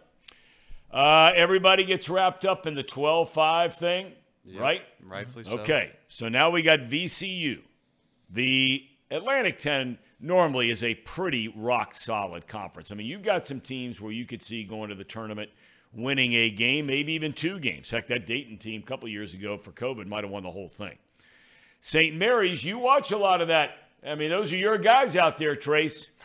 Uh, out there in the WCC. That's right. I'm a Mountain West guy, though, Thom. Well, I know They've you done are. well. I know you are. They're playing well in the tournament. All right, but what about St. Mary's, the number five, taking on VCU, the number 12? Is St. Mary's good? I don't know if we know that. Well, they got train wreck. That's- I I've shouldn't watched- say train wreck after what happened in uh, East Palestine. I watched They them- got destroyed by Gonzaga. And the problem with that is that's the time I watched them. So I've watched them one time this year. They played Gonzaga, and I mean to tell you that Gonzaga beat the brakes off of them about as bad as you could possibly beat the They brakes off did of beat anybody. Gonzaga during the season, though. Yes, they did, but you know, what have you done for me lately? Uh, Is the type of mindset I have here. They Lost to Houston by five. They did.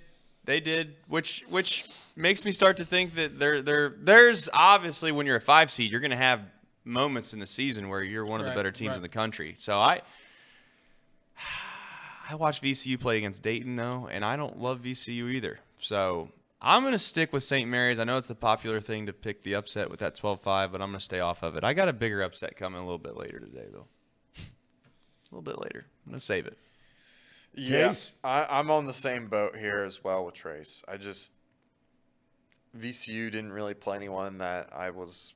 I'm looking at their non-conference schedule, and there's nothing that's really eye-popping to me. Um, like they lost to Memphis, they barely beat Pittsburgh, barely beat Vanderbilt, and at the time Vanderbilt was still trying to figure themselves Right. out. Uh, yeah, and I'm not a big fan of Dayton this year after what they just did. Just ain't cutting it for me. Whereas uh, St. Mary's, I mean, they've they've had some really close games against Houston. Um, they also beat Vanderbilt early on in the season as well, and they beat San Diego State, which is another one of those teams where I'm like, well, you know, and they also beat Gonzaga, and they played close to Gonzaga the first two times. So the the last time was pretty rough, but yeah, I'm gonna take I'm gonna take St. Mary's. I wish I'd have paid a little more attention to this one when I filled out my bracket because as I'm sitting here right now in my bracket, I took St. Mary's. I'm not so sure about that. VCU's won nine in a row. They have the Atlantic 10's Player of the Year and Defensive Player of the Year. And they lost uh, what? Uh, they didn't lose much this year, and they lost two of their games this year when he was out injured. What do you think, Reed?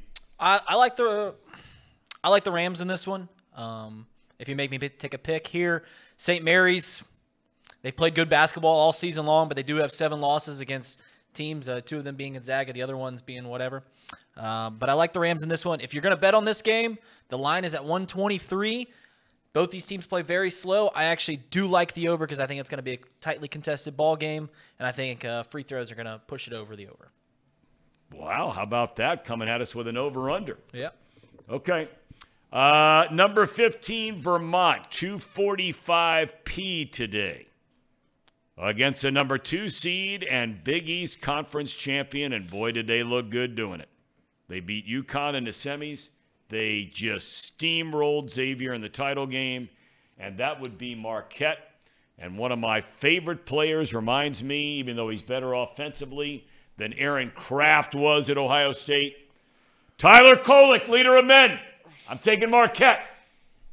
Big. I'm with you, Thom. I think Marquette's been slept on all year. We keep making excuses as to why they're either good or they're not good, and then we just sit here and we find out that they win basketball games, and then they win the Big East, and they beat Xavier by whatever 20 in the championship game, and people still don't want to show them their respect. So whether I'm right or wrong, sometimes it's I'd rather be, uh, what's the saying? I'd rather be uh, wrong in this situation than to try to be right. So I am going to pick Marquette, even if they don't cover their what is it 10? I think that's 10 and a half. 10 and a half, there. which I'm surprised it's that low. Yeah, it seems low to me. And, you know, hey, listen, Vermont hasn't lost a basketball game. Um, let me get the date for you. Since, what is the date? January. 11th. January 11th. It's pretty good. Haven't lost a basketball game since January 11th. And, um, but they did lose the UMass Lowell Riverhawks uh, 80 to 65 when they did lose. So, but that's how it goes when you play these small, small conference teams. At the time, wait a minute. Marquette, I like Marquette here. I mean, like Trey said, we keep wondering like why is Marquette good and what did they do? Oh, they won the Big East tournament. They won the Big East regular season. Yep. They've won nine out of their last 10, 14 of their last 15. I, I like Marquette in this one. Pretty simple. Vermont, Vermont was eight and ten at the time. Eight and ten. they were eight and ten at the time when they lost that game. Boy, somebody in Vegas, and more times than not, you guys know it better than I do. They must know something that we don't know because I'm sitting there and I'm hearing stuff like that, and I'm looking at a 10 and a half point spread. That would have me wondering a little bit. I'm They- not a gambler, but if I was a gambler looking at 10 and a half, and I might become one looking at this line, Now, to be fair, a lot of their losses were at the beginning of the year. I'm guessing it might have been one of those situations where they were playing a thing. So if you want to, if you want the optimistic viewpoint on Vermont, is this? Listen, they they lost to St. Mary's 79-53. They turned around and had to play full turn, Fullerton. Excuse me. Uh, they lost that 94-85. They lost to USC by two. Ooh. So that's Okay, a that's a deep. all right. They lost to Iona. Who's and in they, the tournament? and they lost and they lost to Yale. They turned around and beat Ball State, and then they lost back-to-back games against Wilmington, UNC Wilmington, and Long Beach State, and then they went on they went on an absolute tear. They Toledo, who I did, did Toledo win the MAC? They did. Regular Toledo season. won the MAC. They they lost to them by 10. 12, excuse me. All right. Well, if they lost to them by 12, you like Marquette? then I like Marquette's chances of covering 10 and a half. I might have to. I'm uh, with you. I'm I kinda with you. I opened an account on Betfred yesterday. I might have to double down. Yeah, the I'm I'm with you guys too. I think uh, ten and a half. I might might consider taking that one. I thought you were off the train. Of what? Marquette? No, Casey. Gambler. oh, he's back on Oh, the train. No, no, I'm not. I I asked you, wait a minute. I know we got other games to get to. I asked you three days ago yes. if you were getting back or you were jumping off the wagon. Is it and on you the wagon said, or off the wagon? Well, I think when you're on the wagon, you're not gambling or Okay. drinking, right? I always Yeah. the, the horse. You're back Right. on the horse All or right. not? But okay, well in this case, then it's a little bit different. But you told me you were not going back to the well, as they speak, and you're telling me now you are back deep in it. no, I, I'm I have not put down any of my own money.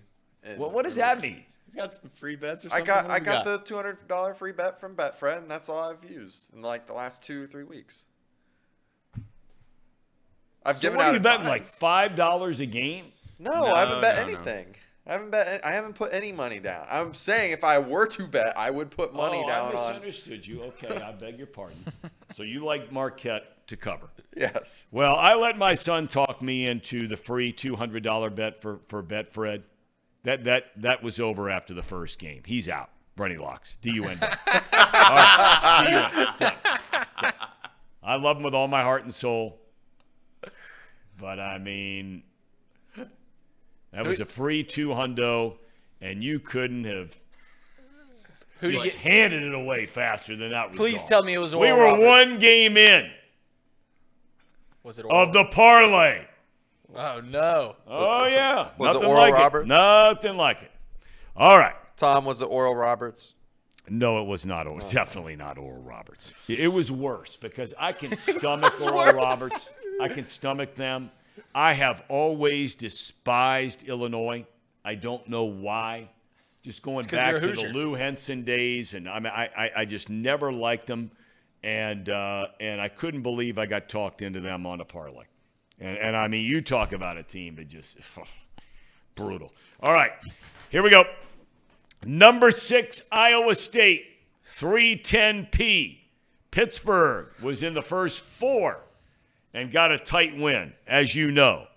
Uh, over Mississippi State, Mississippi State had a wide open three at the buzzer, but give credit to Pitt. They won the game.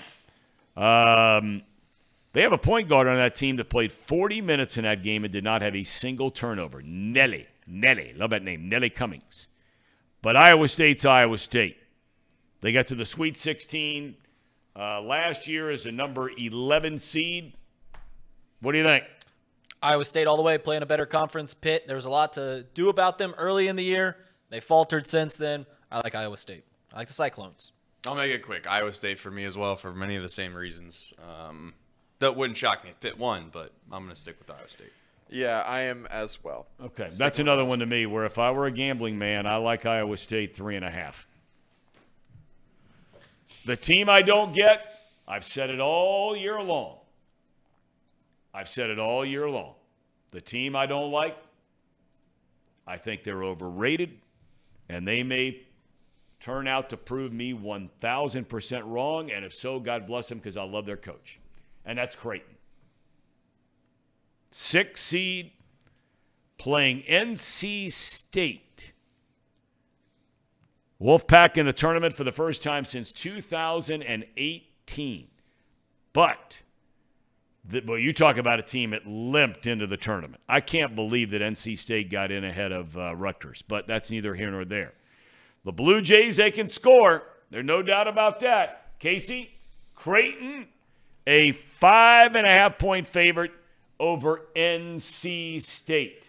Well, Paul tells me that they're really good. Yeah, I know. I've heard it all year. Metrically, they they uh, they're pretty good. Um, record doesn't show it though. Um, I think sometimes that kind of matters in games like this. However, I'm not picking against uh, Creighton because NC State plays in the terrible ACC. And uh, Terrible ACC. Okay. terrible, Terrible. terrible, Terrible. and they have been cold, if you ask me, going into this tournament. So, yeah, I'm taking I'm taking Creighton on this one. Trace, I'm taking NC State. You to win or to cover? Um, definitely to cover. I think I'll say to win. Really? Yeah, I'll say to So win. So you're with me on uh, Creighton. I just think Creighton's one of those teams where they rely heavily on outside perimeter jump shooting, and you know, in the tournament, if that doesn't work out for the first five or six, seven, eight minutes, like I watched Utah State, I loved Utah State. The problem is if you don't in the tournament specifically, if you don't get off to a good start and that's all you rely on, because Creighton can't guard. I mean, I don't know if you've watched their games, but they're they can't. They're not. They're not a very good defensive team. He's looking at me like I'm crazy. They're not. I thought they were one of the Um, best defensive teams in the Big East this year. the Big East are the Big East. For Nobody the most part, plays defense in the Big yeah, East. that's that's. We'll see how that all pans out for the Big East in regards to how the how well they quote unquote can play defense. But I'm gonna stick with NC State. I said Okay. it. I'm gonna go with it. Um, that's all I got for you. Yeah, I am. I'm taking NC State, but not because I don't think they they play defense or anything like that. I just call, they rely too heavily on their big man Kalkbrenner. Um, if he doesn't play well, they don't play well. Creighton doesn't. And also, I don't know if you've heard the rumors. You, you mentioned McDermott. Um, He's a great coach. He might be on the outs. at Creighton. I, I guess there's a dispute between him and the athletic director. So there's been rumors about him him being on the outs. Don't like that. Swirling around a team. So I like the Wolfpack in this one. Okay. All right. Good enough. Um, I think Creighton's going to win. I don't know about cover, but I think they're going to win. Uh, even though I'm not a big fan, I think they're done early. UConn Iona. Boy, the drama just reeks in this one. Uh, you got UConn, who, I mean, when they're good, they look like they can beat anybody. And when they're not so good, they're not so good.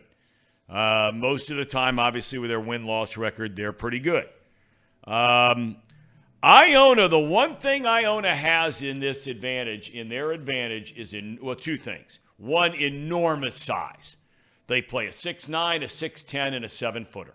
They are huge. That's the first advantage. Number two, they have you know who. You can like him or not like him, but they got you know who, and that is Rick Pitino. That guy is one of the top 10 greatest coaches, maybe top five in the history of college basketball. History of sport. He's unreal. What do you think? Yeah, I, I mean, I think the storylines maybe paint a bigger picture of this game than it, there truly is. Um, Iona, obviously, they've been very good under Pitino. I, I think UConn's a sleeping giant. I mean, they were going into the new year, the number two team in the country, faltered, lost six out of seven games, but have played very well ever since. Um, I like the Huskies in this. I like the Huskies to make a deep run in the tournament, but I like the Huskies to win, and I like them to cover. And, and I should point out, in fairness, I mean, UConn's got a big team, too. They play six nine guys, seven two guys. So, I mean, it's not like that, that, that was an advantage. But I'm just saying, Iona's a big team that can match up with uh, the size of UConn. Casey? Yeah, I also feel the same way as Reed does. I think they're kind of a sleeping giant just from the whispers of listening to Paul Fritschner talk about this team that he wouldn't be surprised if they made it to the Elite Eight or the Final Four. So I'm going to take UConn in this one. I don't know much about Iona, but I do know enough about UConn to know that they've got the makings of being really, really good. And I've got them going far in my bracket. So. Trace? This is the one where I, I, I did a little digging, and it wouldn't shock me if Iona wins this game.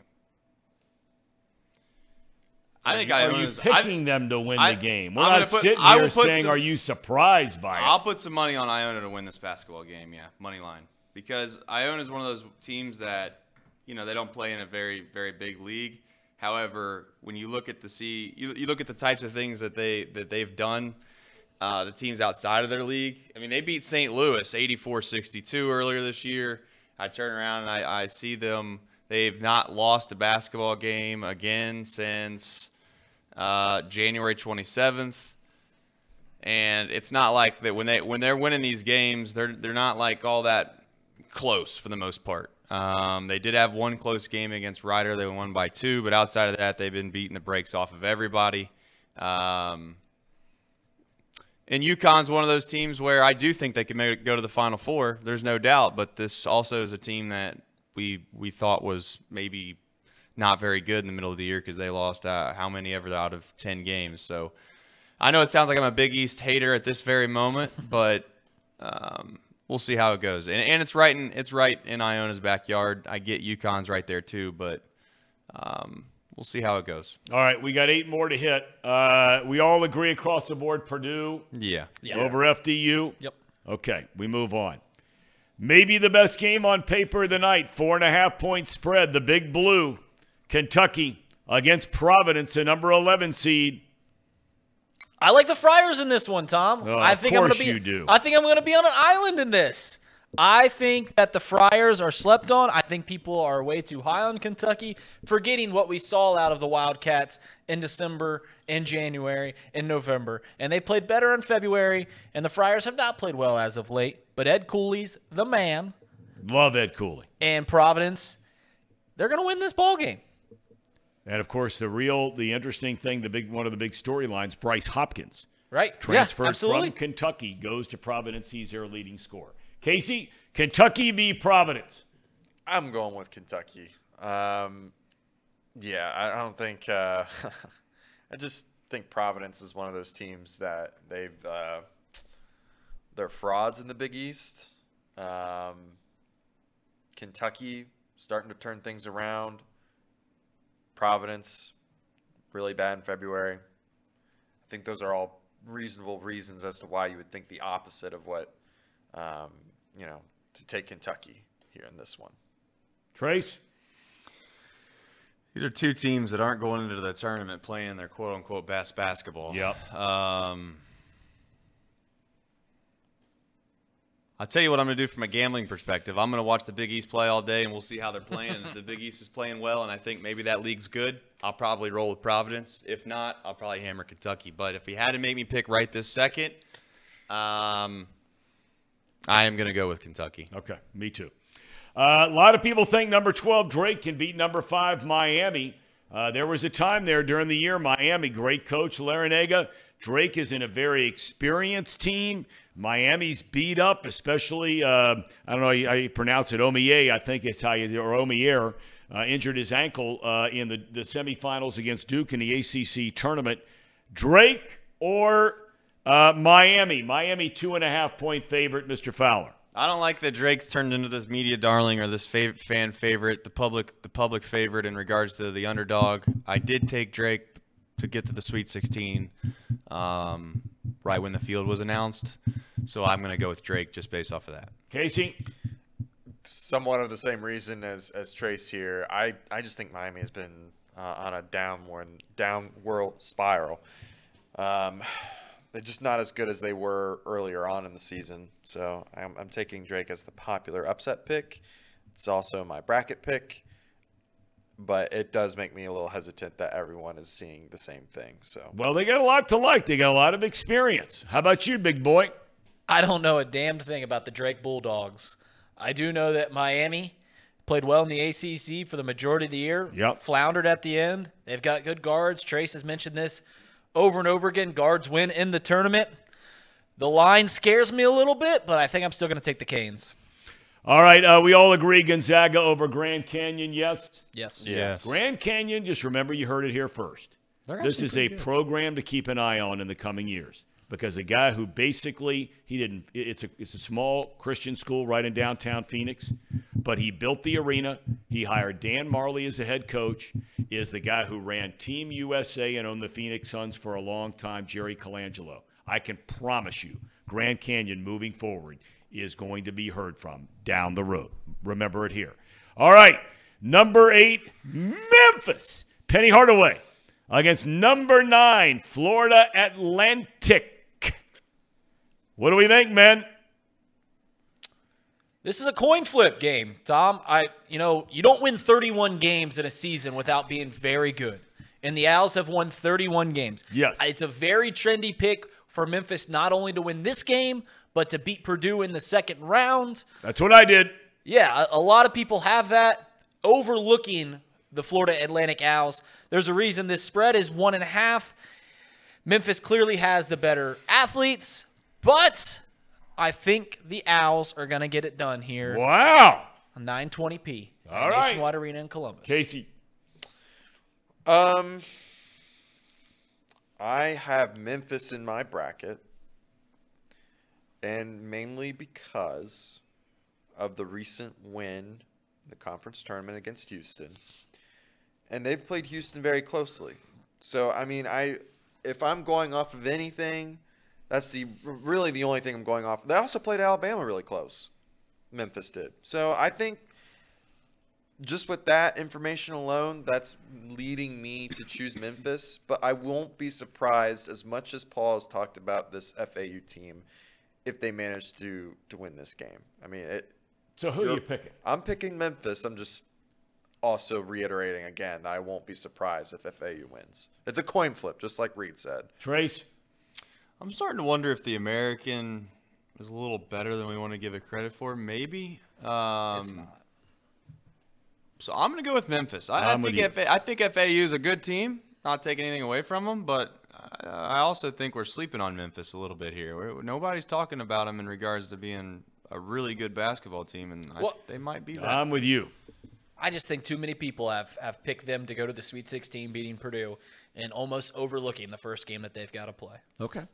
All right, we're down to our final three. Uh, we all in agreement. Kansas State over Montana State. Absolutely. I'm in agreement with yes. Okay. All right. So now we're down to our last two, and we'll save Reed's best for last with his uh, snug T-shirt. We've got number six TCU, the Horn. Go Frogs! Now they've had a little uh, drama here lately. Their 6'11", outstanding sophomore center Eddie Lampkin left the team last week. He's gone into the portal. Everybody and his brothers after this guy. He's not had a great regular season. Mike Miles Jr., preseason Big 12 Player of the Year, has been hurt a lot, uh, but they're still pretty good. Arizona State looked phenomenal the other night. I'm not a big Pac 12 guy. I do like Bobby Hurley, uh, another one of my kind of guys. I couldn't stand him when he played, but, but there's a fire about him. I love it. Uh, I'm taking the Horned Frogs. Case? I'm taking the Horned Frogs too. Um, not much to say other than I just don't believe in Arizona State. I know they, I mean they their last conference game they lost to Arizona, which just lost to Princeton. They lost 78 to 59. that's all. I, that's all I got to say Okay. about that. All right. Trace? Arizona State's one of those teams that is uh, Jekyll and Hyde again, man. Yep. If they play great, you're in trouble. Um, but TCU is a very, very well balanced team. They've been a good team. They've done this um, in March before. They've. It's not like this. This is a. They're a stranger to this tournament. Um, I know they have that stuff swirling around them, but I'm going to take TCU. I'm, I'm going with the going with the group here. I like the Horned Frogs in this one as Okay. well. All right. Now we're down to the final game of the night. Uh oh. Pretty striking here now. Um, it's hard to tell what the letters are because your chest is so puffed up that it's stretching it out. It's hard to tell what that logo is there. Uh, but I mean, Indiana's a four seed taking on a 13 seed, and they're only a four and a half point favorite in this game. Uh, I, I, I see here where Kent State coach Rob Senderoff was an assistant at Indiana under Kelvin Sampson. Okay. Uh, Kent beat Toledo uh, in the MAC tournament final. Both of those teams should have gone to the tournament. I look at some of these stiffs that are in the tournament. Toledo would beat, they'd beat well over half of these 12, 13, 14, 15, 16 schools. All right. Um, what do you think? Your, no, save you for last. Brace, what do you think? This is one of those games that, that, that stinks because I think both the teams are really good, and I think that maybe um, I think Kent State was was underseeded. Like I, I, I just feel like they're they're a really damn good team. The issue is I think Indiana can play really really well at times. My gut tells me to take Kent State in this spot, but if you're gonna make me pick based off of a money line, I'm gonna go with Indiana. I mean they have really good. I mean, they just have Trayce Jackson-Davis is going to be a problem for anybody. But I just wondered from a tempo perspective if Indiana can keep the tempo up because they don't not they do not want to turn this into like a 55-50 game with Kent State. Um, and and I'm hopeful that the guard play for Indiana will will prevail. Yeah, I have them. I have Kent State upsetting IU, and I know that's a very popular pick right now as well. Um, I just I just have a gut feeling about it. That's all I got to say. I mean, they, they played really well down their stretch. Um, Kent State did. And IU has been very inconsistent down the stretch. So I'm going to go with the more consistent team on this one. All right. Before we get to Reed, I'm going to take the Hoosiers. I think they're too Hell big. Yeah. They're too strong. I think they roll. Your thoughts?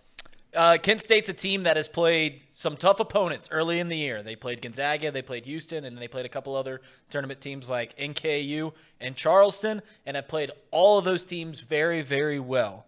That being said, they still lost three games in the MAC to teams that were under 500. They they play with a lot of pace, and Indiana plays with a lot of pace. I think the Hoosiers win here. I think they win it big. Listen, Thom, we, are all about responsible gambling here, and I've already come come to grips here with the fact that it's the 9:30 from the audience. The 9:50 game. Three. There's three possible outcomes. Either really? I'm gonna be down a lot of money and I'm gonna be chasing, so I'm gonna put a lot of money on the Hoosiers, or I'm gonna be up a lot of money, so I've got free money to play with and put a lot of money on the Hoosiers or the third possible outcome, which is I've already bet on 20 games and I'm and I'm floating around even, so might as well make a big splash either way.